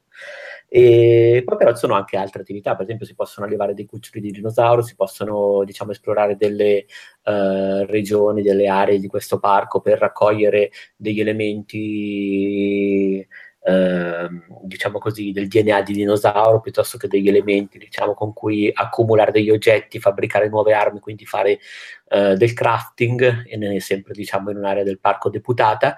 E addirittura si possono allevare dei cuccioli di dinosauro.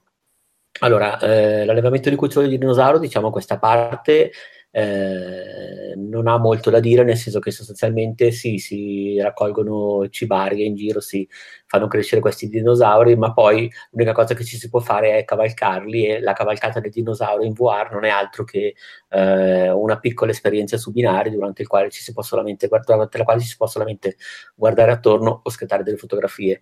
Eh, le parti di crafting non servono praticamente, praticamente a molto, se non a sbloccare nuovi oggetti o, diciamo, risolvere degli enigmi molto molto semplici.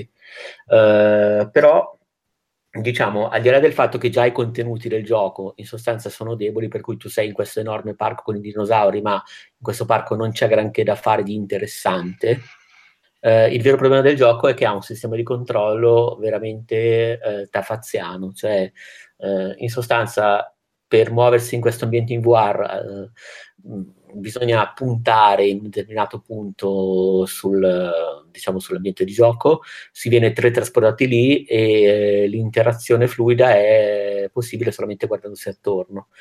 Ora, eh, anche per azionare i menu è tutto piuttosto macchinoso, cioè i menu sono sostanzialmente eh, integrati con l'azione, per cui si preme un tasto e appare davanti un ologramma, solo che per esempio se io premo il tasto di...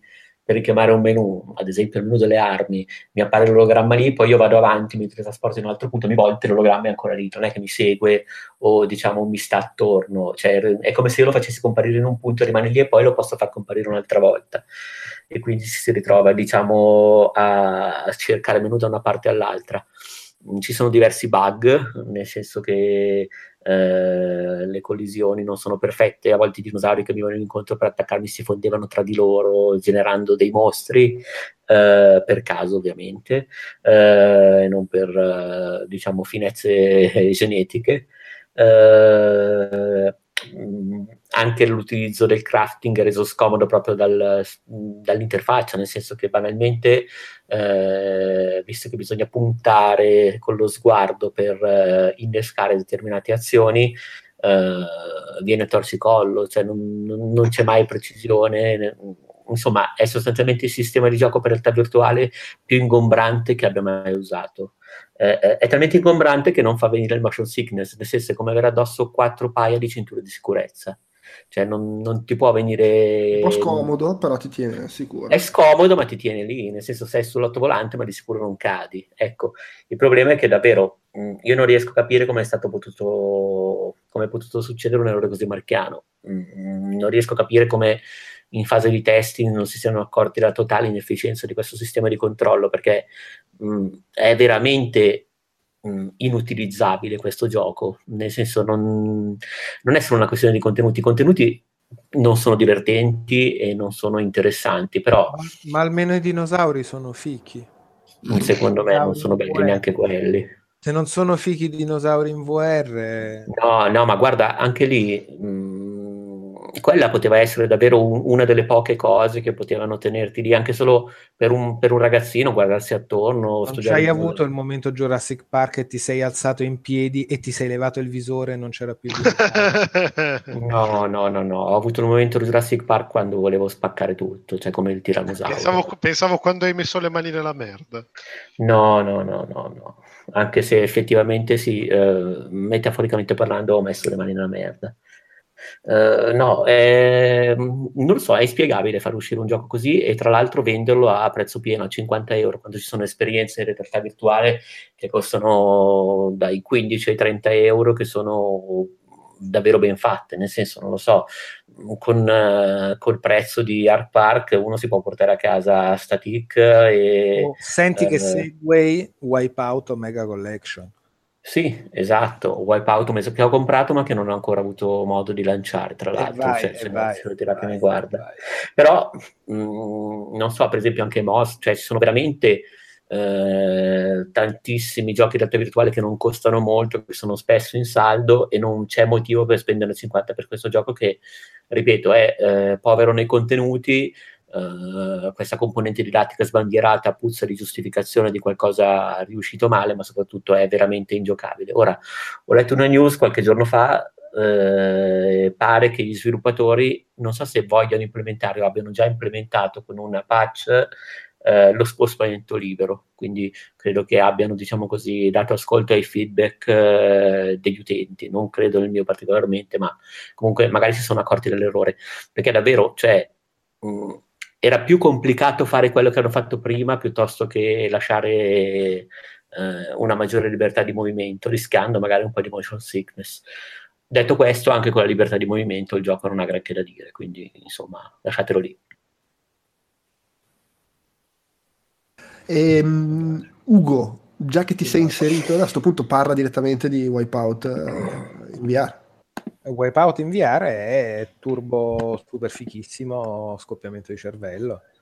Come eh, si era già intuito agli albori del V R, o quantomeno a questa generazione di V R, quando hai una situazione cabina, ovvero in cui sei seduto e c'è un mezzo che va, la sensazione di immersione è abbastanza immediata e con Wipeout, prima persona in cabina dentro, te ne vai a male. E funziona molto meno da turbo sbocco di quello che uno può pensare. Turbo sbocco? Sì, sì, perché uno si immagina Wipeout in V R, ciao, ripitto casa. Invece, a parte le grandi oscillazioni del terreno, cioè se ci sono dei grandi saliscendi, un po' hai un effetto di... ma quello è dato dall'impressione. Ma sulla velocità delle cose eh, si fanno delle cose fighissime. O, o Mega V R è tipo il, la, la versione... rifatta per P S quattro di quelli che erano portatili, quelli P S P, P S Vita e il Fury che poi avevano fatto su P S tre, e quindi è una collezione di diversi Wipeout belli da giocare, fighi, e che se te li giochi in V R te ne vai a male. Io più di un'ora, un'ora e dieci, poi mi esplode il cervello, ma come sensazione di immersione è eh, mi gioco questi wipeout eh, e mi faccio anche delle corse in V R che me ne vado a male, piloti molto bene, quindi non hai una grande difficoltà, anzi il senso di immersione ti aiuta, ti fa leggere bene le profondità, le cose, veramente gustoso. Se avete PlayStation V R è uno di quelli secondo me veramente da avere, quello e Rez per me rimangono insieme a un paio di altre esperienze veramente le cose eh sì, super fighe. Eh, l'hai giocato allegro o l'hai giocato... Ho giocato in qualsiasi situazione, allegro è molto intenso. eh, fa... Alle... ah, ci ho messo un po' a capire che cazzo voi giovani alle... con questa cosa allegro allegro, è felice di giocare una, una, un'esperienza sì, in V R. Ma sì, il bicchierino di vinaccia. Un po' come... ma ci sono i dinosauri? Esatto, ci sono dopo un po' che lo stai giocando allegro devi sfrecciare ai lati della pista. Sì, la modalità zone con tutti i colori psichedelici che continua ad accelerare, più vai avanti e devi resistere, diciamo che è il survival, no? È la stessa pista che continua a girare, sei solo tu con i colori che cambiano pian piano che sali di categoria e vai a super missile. Lì quando vai a super super super super missile, ma anche quando non ci giochi in V R, diventa estremamente difficile e te ne vai a male. Se inizi a sbatacchiare molto, chiaramente la sensazione sì, di quella è proprio la modalità. Ha anche delle opzioni per cui ti puoi regolare quanto vuoi che la cabina sia coperta o diciamo completamente scoperta per essere a vetri ed evitare troppo rumore o velocità, ma io mi trovo meglio in realtà con tutta quella aperta e devo dire che si gioca veramente bene, a parte che si gioca bene perché sono dei bei giochi e si pilotano, ma eh, funziona bene in V R. Temevo e invece è stata abbastanza folgorante come cosa. Tra l'altro in quella modalità survival può essere che ci siano dei dinosauri, non... eh, dopo un po', dopo due ore che stai nella modalità zone arrivi nella zona dei dinosauri. Welcome to Jurassic Park. Uh, vabbè, tra l'altro ho visto eh, che diverse catene hanno alzato il prezzo poco prima del lancio del, dell'update in V R. Madonna, ma tra l'altro quanto, so, quanto sei stupido a, pubblic- a Ark Park a pubblicare un gioco sui dinosauri nel duemiladiciotto e non aspettare tre mesi per farlo uscire quando esce Jurassic World. Beh, ma così lo compra meno gente, credo, credo che sia meglio per la, la reputazione dello studio. Ok, cioè l'hanno fatto apposta per venderne di meno. Sì, cioè magari lo studio ha fatto il gioco contro il publisher, vai a sapere. Capito, capito. Va bene, um, allora io sto giocando, ho giocato, sto giocando su, su Switch eh, gli ultimi due Shantae, eh, Shantae eh, mia figlia dice Shanti, che sembra la versione emiliana del cognome di mia moglie, e, e, e, che sono il terzo e il quarto episodio della serie nata su Game Boy Color, che all'epoca era, praticamente era una specie di clone di Wonder Boy e Dragonstrap, eh, con la tizia che si trasforma nei vari animaletti. Poi era uscito quello su D S I e, e poi appunto è uscito il terzo, che avevo giocato su Wii U qualche anno fa, che Era, è, us- è riuscito mh, poco prima che partissimo per la G D C su, su Switch eh, e che vabbè è, è il terzo episodio tale quale, molto, molto carino, è forse quello che mi piace di meno perché Shanti è questa specie di Metroidvania in cui tu appunto come nei, nei Wonder Boy Dragonstrap ti trasformi in vari animali e quindi hai poteri per superare ostacoli, aprire porte eccetera. Questa cosa mancava un po' nel terzo, era molto meno Metroidvania, molto meno mappa unica e non c'erano i poteri di trasformazione, avevi armi, oggetti, però l'aveva un po' cambiato come struttura, non mi aveva fatto impazzire, era comunque un gioco di piattaforma molto carino, per cui adesso c'è anche su Switch. Ci ho giocato un po', non, non l'ho rigiocato tutto, ma insomma è, be- è bellino, è fatto bene, la conversione è bella, è sempre bello poi da giocare portatile. È riuscito da poco eh, Half Genie Hero, che è l'ultimo che hanno fatto, il quarto è quello che sono partiti da Kickstarter, ehm, era già uscito su Switch ma adesso è riuscito nella Ultimate De- Edition, che è un po' la, la, l'edizione G O T Y, c'ha dentro i D L C, tutte le espansioni, le cose assieme. Eh, io ho giocato la versione base. Ah, e io non ci avevo giocato quando era uscita la versione base, quindi mi sto giocando questa anche perché me l'hanno, me l'hanno passata. Non ho ancora giocato con i D L C, che da quanto ho capito Uh, uno è tipo quasi una mini campagna in più, un altro invece è proprio una modalità diversa, dovrebbe essere una roba del genere, magari sono anche carini, però appunto non, non so cosa dire al riguardo. Poi, poi quando, una volta che ho giocato tutto magari scrivo la recensione. Sto giocando al gioco principale che recupera un po' gli elementi, cioè ci sono di nuovo le trasformazioni in animali, ci sono mi pare dodici balli che puoi fare, otto sono animali, perché quando balli usi i poteri, otto sono animali e gli altri quattro sono altre cose tipo il teletrasporto, roba del genere. E sono appunto, c'è, non so, la sirena per nuotare, il granchio che vai sotto nei pertugi, il topolino, eccetera. e non è proprio Metroidvania perché non hai la mappa unica, hai vari singoli livelli, eh, però comunque rifai, cioè torni, puoi tornare nei livelli dopo averli finiti e ci trovi segreti, robe, se torni avendo sbloccato, che ne so, la trasformazione dell'elefante, puoi buttare giù i muri, aprire i passaggi segreti, per cui alla fine comunque secondo me funziona abbastanza come struttura, anche se magari non è proprio il, la classica mappona unica. Non so, ho visto che hai detto che ci hai giocato, tu cosa pensi al riguardo? A me era piaciuto, era semplice. Le musiche mi hanno piaciuto da morire.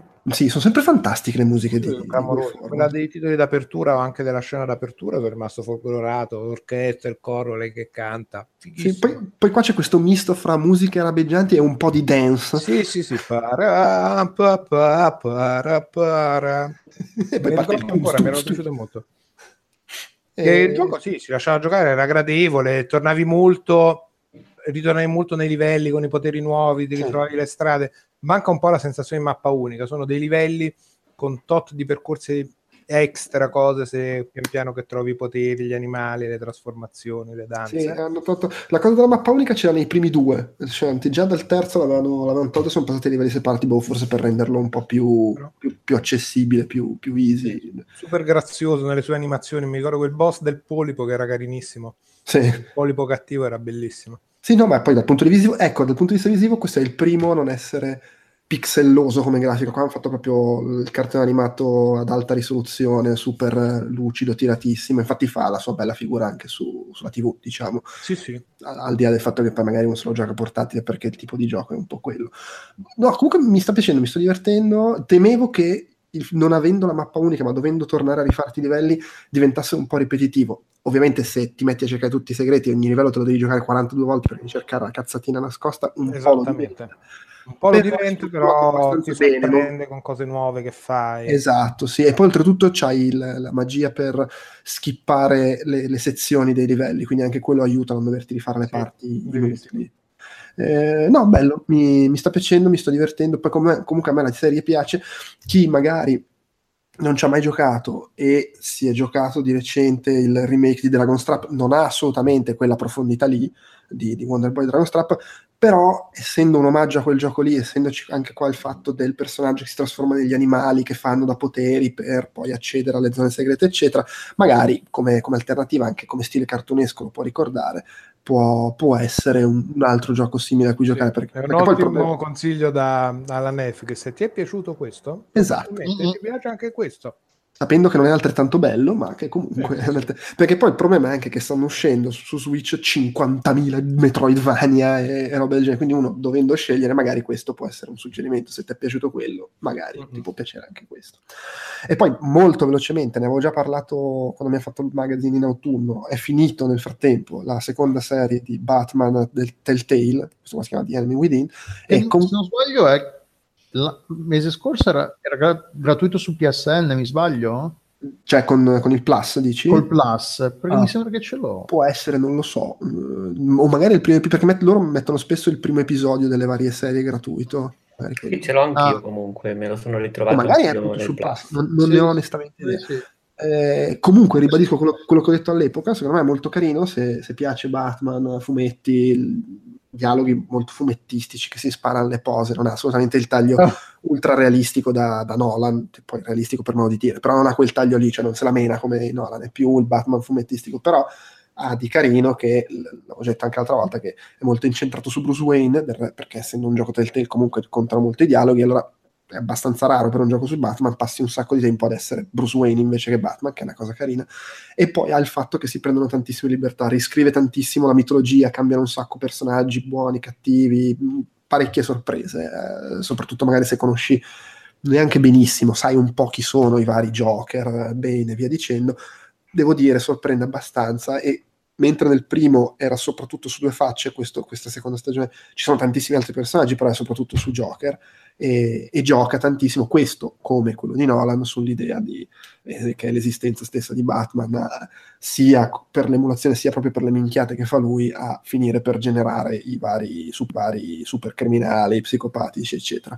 L'ho trovato molto carino, al di là dei soliti limiti Telltale, perché poi il motore grafico è sempre quello, la struttura è sempre quella, non è che si inventano chissà quali, quali grandi novità. C'è una cosa carina nuova in questo qui, che è alla fine di ogni episodio ti fa vedere come si sono evoluti i rapporti con i personaggi. Dici, quello è incazzato, quello ti vuole trombare, quello ti vuole ammazzare perché hai scelto questo, questo e questo, che comunque ti dà un, un quadro un po' più chiaro di come si evolvono le cose e di come poi andranno avanti, perché ovviamente anche qui recuperi il salvataggio della prima stagione e poi ci sarà una terza stagione sicuramente in cui conserverai il salvataggio. Bello, cioè comunque fra le serie Telltale eh, tutto sommato mi ci sono divertito di più, per dire, in maniera più, più costante che con uh, quelle di The Walking Dead successiva alla prima, ecco, per esempio. Bene, eh, abbiamo sostanzialmente concluso, a parte il fatto che abbiamo un gioco da quattro soldi di cui ci parla Stefano.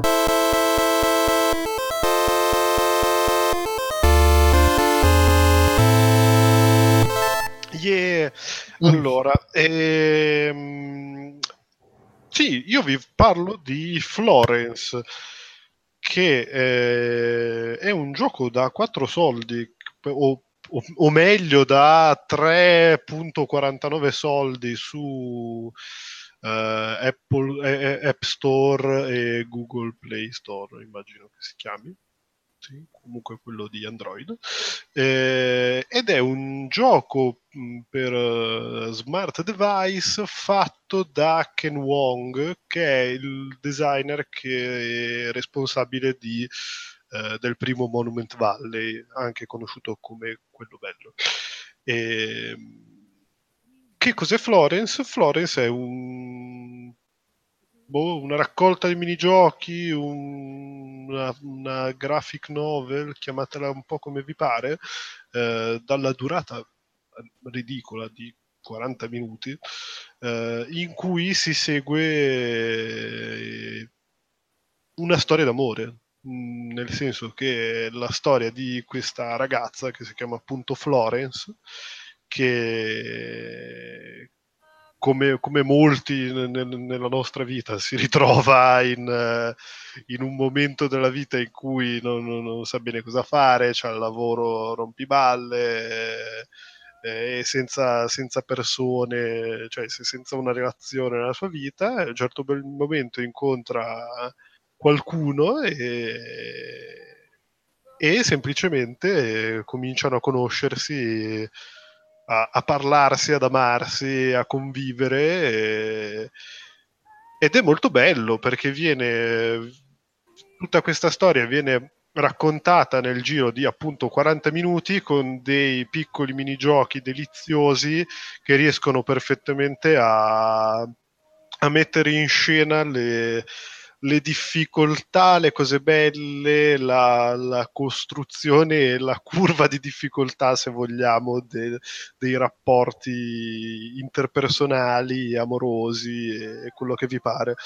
E l'ho trovato, l'ho trovato delizioso, è molto, molto bello, perché poi vabbè è tutto, come, è tutto strutturato come se fosse un, un cartone animato, cioè un fumetto, e quindi i disegni sono molto belli, lo stile è molto bello, i minigiochi sono, sono davvero molto semplici ma molto funzionali alla trama, e, ed è bello, vi lascia, vi lascia, vi lascia un, un, po', un po' amareggiati, come il fatto che si sente una canzoncina in sottofondo, dannazione a voi. Le partite se, se in dion di sottofondo eh, mentre parlavi del gioco dell'amore. Eh, eh, Eh, potrebbe però... diventare proprio il tuo leitmotiv. Sì, sì, ogni volta che parli, parli è un patto Soros. Nella vita proprio, ogni volta che tu parli si sente Celine Dion di sottofondo. Sì, sì, sarebbe fantastico. Eh, eh... No, vabbè, comunque sì, è delizioso, un po', è un po' agrodolce, ma, ma insomma... È... Quelli, quelli che sanno parlare direbbero agrodolce come la vita. Quindi bella... Come Celine Dion. Esatto, cazzo. Va bene, direi che la, pontu- la, pun- la pontuta va qui a la puntuta va qui a concludersi. Un ringraziamento, un saluto a chi ci ha seguito eh, live.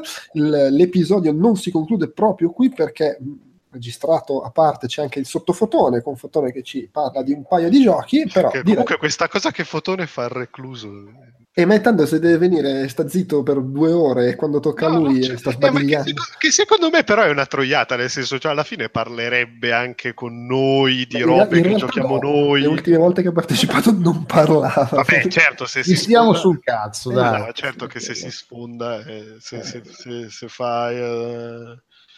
è come Ka- Kawhi sì. Leonard sì, cioè... non eh, dice che non è pronto a rientrare, quindi no, sì, certo. Stefano Patto Soros seicento euro, seicento euro al mese mm. e durante ogni conference call anche di lavoro così hai sotto Celine Dion ottocento per Deutschland Deutschland Ugrano. Ma scusa, la sente solo lui o la sentono tutti? La sentono tutti. Ah, oh, no, ottocento ci mettiamo Gengis Khan. Gen- domanda, ma gli altri sanno Gen- che è colpa sua? Non, non è rilevante. Beh no, è rilevante perché ti può creare dei problemi. Posso venire a saperlo, lui può spiegarlo in chat a parte.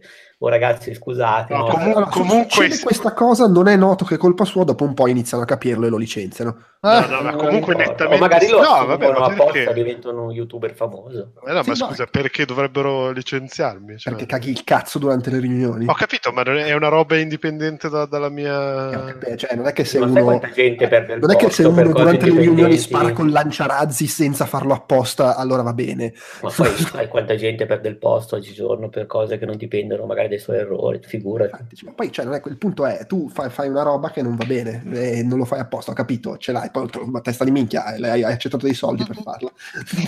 Scusa. Devi trovare un lavoro in cui vada bene che c'hai Senindion sottofondo. O Deutschland, Deutschland, Uberalles. Eh, quello è molto importante perché lì hai duecento euro in più eh. e hai anche molto più carisma quando ti presenti magari con un cliente, con un cliente tedesco. Scusami, sempre la musica o c'è quando succedono cose particolari? Eh... tu mi hai accompagnato costantemente da questa canzone? Um, no, ma secondo, diciamo è il cinema e c'è la canzone che va no, sì, no, cambia è... quello che lui dice, quindi si crea un effetto di straniamento diverso ogni volta. Eh? Cambia quello che Stefano dice ovviamente in conference call, e quindi l'effetto di straniamento, magari sta chattando con la sua ragazza. Ah, okay, però si sente solo quando parla. Uh, si sente sempre si, si sente, sente sempre quando quindi, compare appunto, ribadisco, se vai ah, al cinema cazzo. C'è sta canzone che caga il cazzo mentre no lo... perché non è in conference call. Ah, è solo ah, quando sei solo in conference call, call. Sì, sì, sì. Ah, ah, ma vabbè, ma sì, al massimo rinuncia ai podcast, è un sacco di soldi. Ma come tutti i soldi che ci danno col Patreon. Eh, infatti, infatti. Ho capito Stefano, però per magari tu un domani con abbastanza buona parte del giorno sarebbe un problema a livello professionale. Però Stefano, sì. magari appunto tu un domani fai ti trovi a fare un lavoro in cui devi Uh, interfacciarti con l'estero o comunque parlare con gente dislocata altrove e tu hai sotto magari sei l'unico tra i tuoi colleghi. Pensa, pensa se devo fare de- delle conference call in Polonia, che casino. Pensa uno che fa l'inviato del telegiornale. Vabbè, se, se, se lavori, se lavori da Las Vegas, se l'Indion non no, è un problema. Sei in zona di guerra e eh, quando fai il servizio si sente Deutschland, Deutschland Uberall. No, no, fai solo i servizi all'inizio delle partite degli eventi olimpici. Cioè, quando, cioè, quando deve partire il coro, eccoci, ci ritroviamo qua nel momento di Deutschland, Deutschland. La finale dei mondiali. Il fatto che tutto questo sia partito parlando da Fotone. Oh. No, no, io ci stavo pensando già la prima per la verità. Eh Va bene, possiamo salutare cantando ciao. Tutti insieme Deutschland, Deutschland. Ciao. Ah, bello, io lo faccio spesso. Tipo le grigliate così quando sale un po', quando sale un po' l'allegria. Vabbè, io ho una foto tua. E qui dove è proprio ecco, è finita la credibilità che era rimasta. Esatto. Va bene, ciao a tutti. Ciao. Ciao. Ciao. E siamo ancora qui. Uh, io sono sempre Andrea Maderna e con me c'è Lorenzo Antonelli. Ciao Lorenzo. Ciao Andrea e... Maderna. Ciao Lorenzo. E siamo qui uh, come sempre per parlare di videogiochi. Di guida qui dove? Cioè, io sono a Chieti, tu sei eh, ma qui nell'etere, qui nel ah. podcast, qui nell'outcast eh, eh, pronti Eh, vedi, sì, no, eh, siamo pronti a farlo, a farlo con passione, con amore, con benzina, con il mal di gola importante, eh, come piace a noi, sottovoce, sottofotone.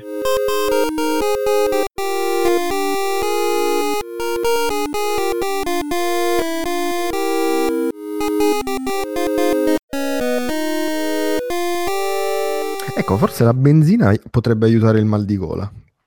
Sì, cioè tipo me la verso in gola, poi butto un fiammifero acceso, a quel punto si cauterizza tutto, anche la mia vita si cauterizza, e ho risolto, indubbiamente non ho più mal di gola se muoio. Eh sì, eh sì. Anche vabbè, se vai a sapere, vai a sapere magari, cioè noi, la verità è che non lo sappiamo cosa succede, magari se muori che hai mal di gola, poi sei nell'aldilà e hai il mal di gola per l'eternità.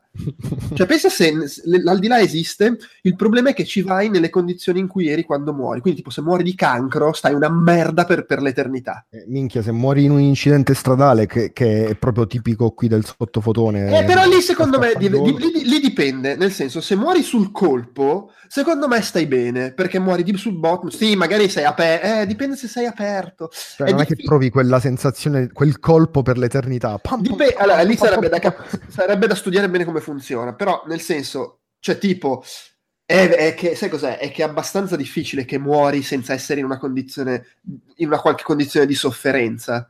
Sì, eh, però a quel punto per l'eternità preferirei avere il cancro e stare malissimo piuttosto che il colpo di spappolamento che dura una frazione di secondo, ma è, è, penso che sia la cosa più... No, è chiaro, sei modo. Per l'eternità vivo, ma tipo con la schiena spezzata. Eh, minchia. Cioè un incidente no, aereo, cioè quelle cose lì eh, per l'eternità. Eh, dipende da come funziona il, il dolore... Uh, ecco a quel punto allora sì effettivamente è meglio morire di malattia, però tipo hai preso degli antidolorifici quindi sì sei, sei, sei, sei un po' debilitato ma comunque non senti il dolore perché eri sotto la bamba quando sei morto. Beh sì, sotto morfina sicuro, certo, però magari non riesci a camminare perché sei debilitato dalle cure eccetera. Guarda che è difficile, perché è veramente difficile, cioè il, il discorso è se ti prende nell'esatto istan- istante in cui muori comunque è una merda. Perché se sei morto, perché, cazzo ne so, sei caduto da un burrone e, e sei morto magari sul colpo, però comunque sei morto con la testa spaccata. Eh sì. Come cazzo... Cioè, esiste una situazione in cui muori e, e sei... Cioè, il freeze sull'istante in cui sei morto e non è una merda? Non eh, credo. Probabilmente un colpo di pistola al cervello, non lo so. E non c'è la testa aperta! Cioè, sei morto, hai comunque la causa che t'ha ucciso. No, no, mm. è una merda, è una merda. Speriamo non sia così. Eh, allora no, deve esserci per forza un'arma aliena che... Sai cosa però? Il, eh, no, il beh, sì. laser oltrepassa lo spazio e il tempo e quindi eh, ti... ti boh, muori di spavento. Che sei un po' eh, come dire, come stato d'animo non stai benissimo, però almeno non c'è, però è sempre il cuore che si ferma, quel, sì. quella frazione... Eh no, eh, però deve per forza prenderti un attimo prima, perché se, se è fermo non funzioni. Sai, il discorso è se è solo il cuore che ti ferma... e tu sei vivo, cioè esisti nonostante il cuore fermo, secondo me lì non c'è dolore, infatti. Guarda, quasi quasi morire annegati sott'acqua, perché eh no, un minchia, po' guarda, perdonami, non l'ho mai provato, secondo me è un po' una merda stare affogando. No, ma tanto è comunque una merda qualsiasi cosa di quella che stiamo dicendo. Eh, per ma minchia, ma stare lì con la sensazione di po- no, no, non respiro, l'acqua nei polmoni, uh, l'acqua negli occhi, del naso, del buco del culo, l'acqua dappertutto. eh, è difficile. Beh, ehm, non lo so. Vabbè, magari ascoltatori, se avete idee al riguardo scriveteci a podcast punto outcast punto it o contattateci sui social network come Outcast Live, ci trovate su Facebook, Instagram, Twitter, o commentate anche su, su YouTube il video o sul, sul post sul sito, insomma fateci sapere voi eh, in, in caso succe- fosse così l'aldilà come vorreste morire.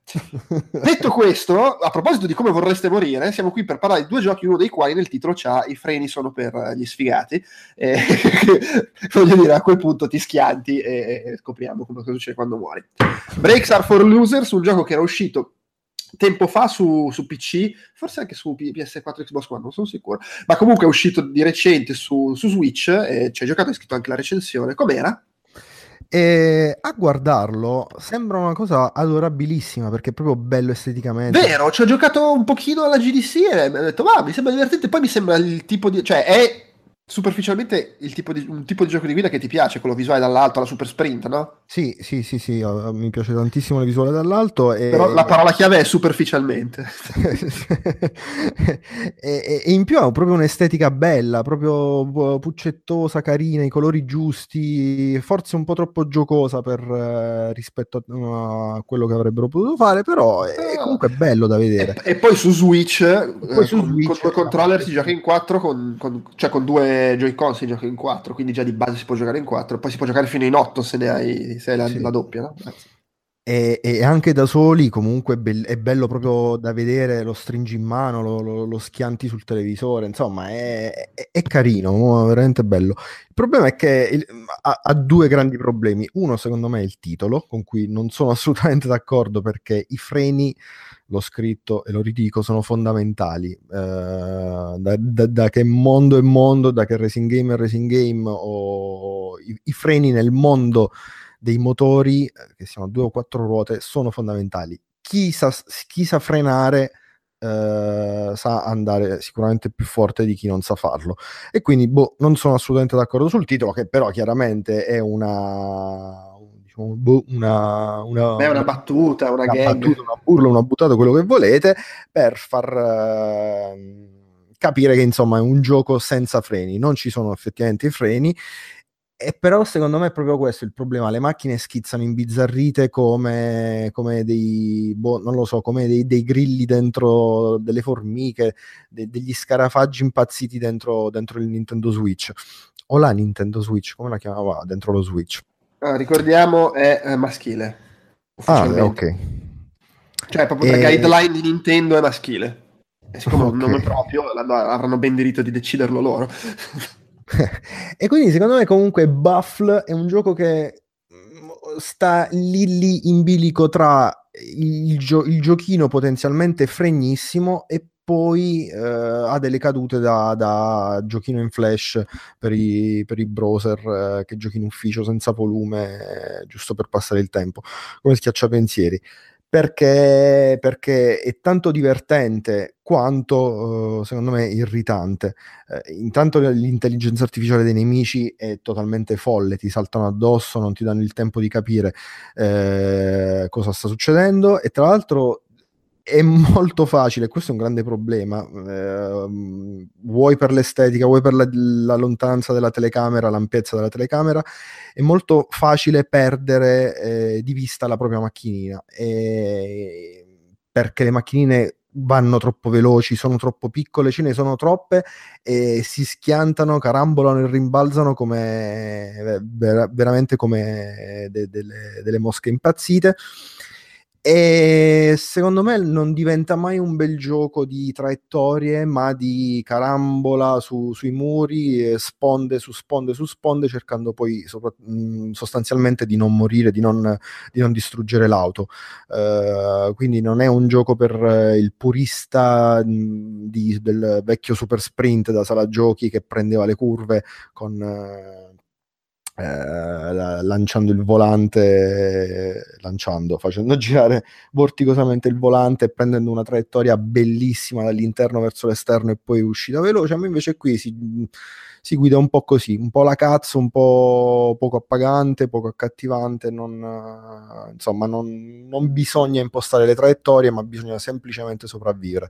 E secondo me eh, questo è un po' il grande limite del, eh, di questo gioco, che altrimenti avrebbe dei circuiti bellissimi eh, che sono, sembrano ritorno a Super Sprint, quelli di Super Sprint, ma anche più belli, più intricati, più, anche più moderni se vogliamo, però poi eh, il tasso di soddisfazione è basso e diventa il, un gioco in cui il guidare è solo un pretesto.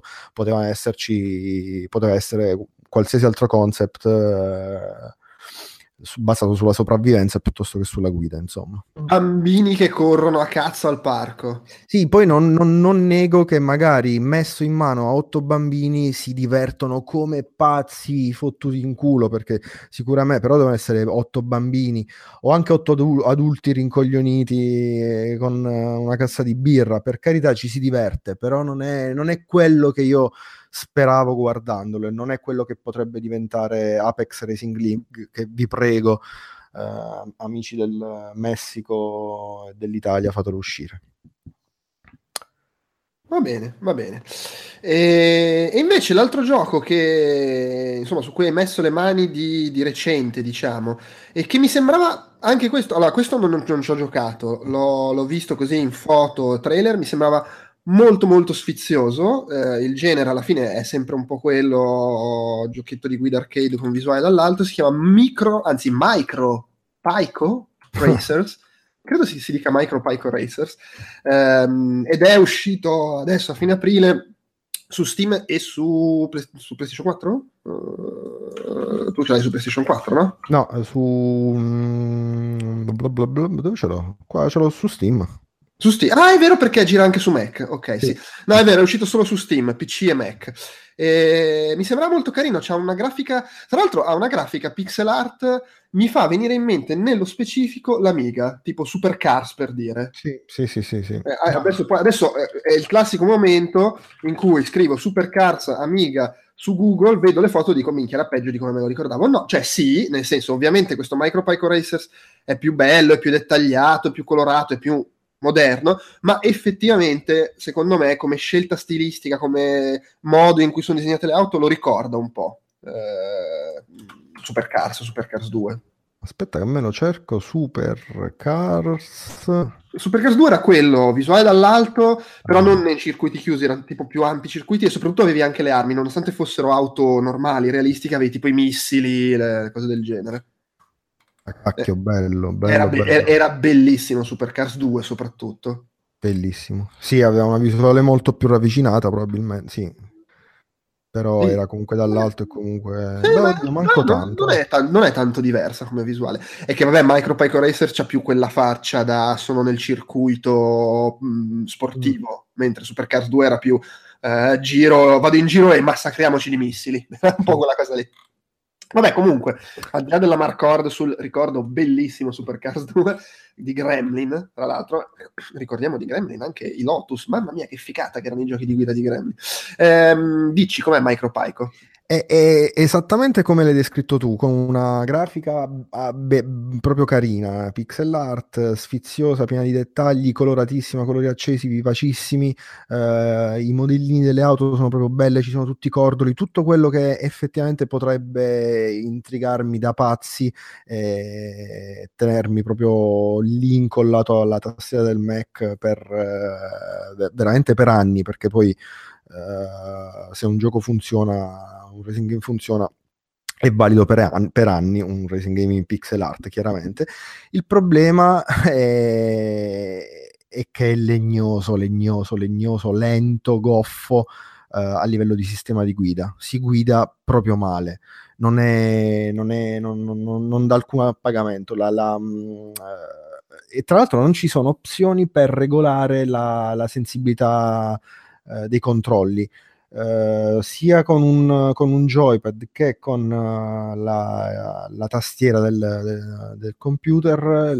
La sterzata è proprio lenta, eh, bisogna anticiparla tantissimo, ma quel troppo che eh, annulla proprio l'appagamento della traiettoria, eh, e tra l'altro le auto non, non danno quella sensazione di, di, di, di mordere la curva, ma galle- fluttuano, non, eh, è un po' è un sistema di controllo è veramente un po' buttato là, eh, c'è un accenno di derapata ma non è mai possibile mantenerla, insomma non ha quella, quella morbidezza di eh, come si chiamava il gioco che amiamo tanto io, io e Calcaterra, eh, Zen, uh, Drift, Zen Drift uh, può essere, non so.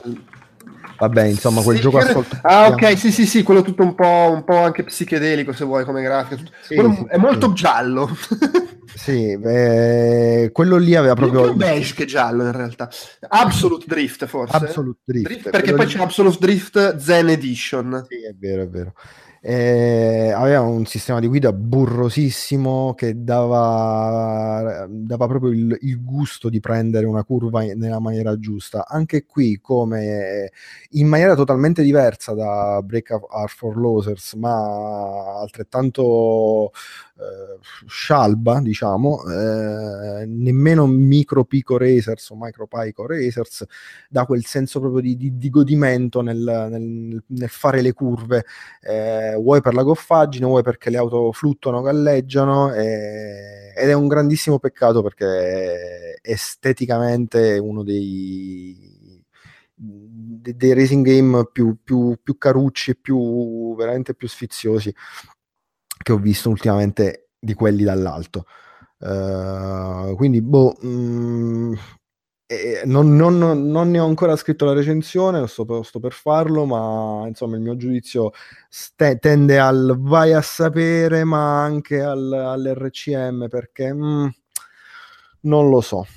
Eh, a, a quel punto ci sono boh, alternative tanto va- altrettanto valide a livello di po- pochezza di appagamento anche su, su smartphone o no? su, su tablet, quindi...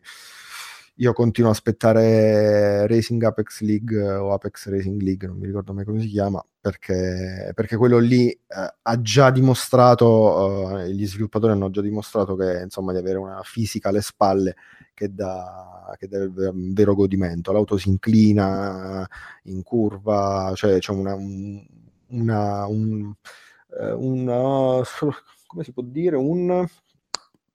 non mi viene il termine, fisicità relativo alle gomme, alla, alla, le sospensioni, al rollio, cioè ti, ti, ecco, non mi, non mi viene il termine, rollio, no, no, eh, Micro Pico non ti dà quella sensazione di rollio, la curva la fa, l'auto è un po' manca di fisicità, forse sì, è, è, è un po' anonimo così, eh, la curva rimane rimane, non succede niente, devi sterzare tantissimo, ma non c'è pathos, insomma, nel Nel, no, non c'è pathos, ma anche non c'è pathos nel, nel, nel sorpassare eh, o nell'evitare gli ostacoli, insomma non c'è pathos. Va bene, capisco, capisco. Ricordiamo poi, non c'entra una fava se vogliamo, al di là del fatto che è comunque un gioco arcade, ma ricordiamo che fra una decina di giorni esce Horizon Chase Turbo. Ah, bello, bello, non vedo l'ora. Sì, infatti devo ricordarmi di chiedere se ce lo danno, così così è qualcosa di cui parlare fra due mesi nel prossimo sotto... eh, cacchio, sono, tal- sono veramente curioso, perché voglio vedere come si passerà dal, dallo, dai controlli touch a, a, al, al joypad, al DualShock. Eh... Beh, ecco, magari, magari, ecco, magari sarà un'occasione per farti fare un, un Outcast Weekly per parlarne, perché per non stare ah, a parlarne sì. Fra due mesi, magari a fine mese, dopo che ci avrai giocato un po', faremo un... un episodietto veloce per chiacchierare di Horizon Chase. No? Beh sì, assolutamente sì, perché attenzione, magari qui lo dico e magari lo negherò anche, potrebbe essere l'outrun dei tempi moderni o dei tempi di merda che stiamo vivendo, ma comunque potrebbe essere l'outrun attuale.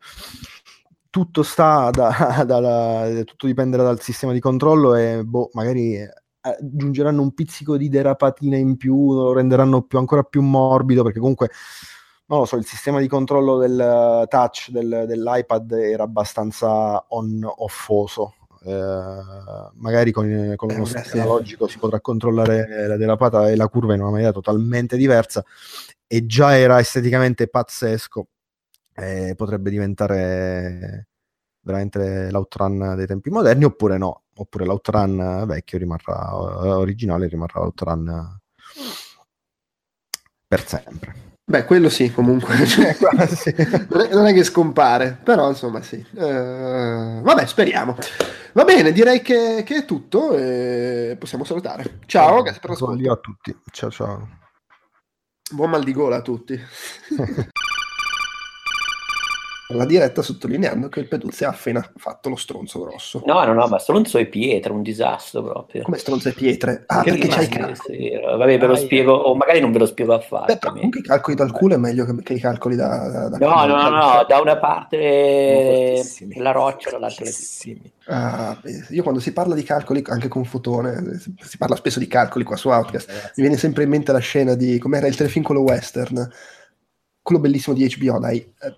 Uh, Deadwood, Deadwood, Deadwood, sì. Che c'era il personaggio del, dell'attore, quello che, che adesso è in American Gods, uh, Ian McShane, che a un certo punto c'aveva i calcoli e, siccome era il Far West, gli infilavano tipo i ferri nell'uccello per tirarli fuori. Cristo. Mamma mia. No, no, no. In questo momento sto con me, le gambe a... incrociate e sto veramente patendo. A me qualche mese fa hanno fatto una cosa molto simile. Eh, cioè, proprio da, da, da, da, da, da, dal buco, insomma, dentro. Insomma. Non ah! è cambiato, ragazzi, non, capito, non è però. cambiato molto in, in questo tipo di procedura. Beh, okay. Possiamo evitare di bestemmiare. In, in, in però c'erano tipo le persone che lo tenevano fermo. Basta, e basta, basta, basta. Per gli ascoltatori veramente quelli basta. più.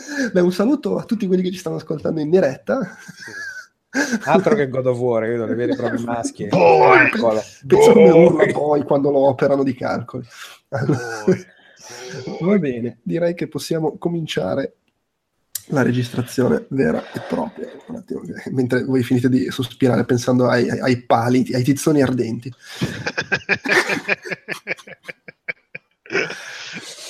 Vado.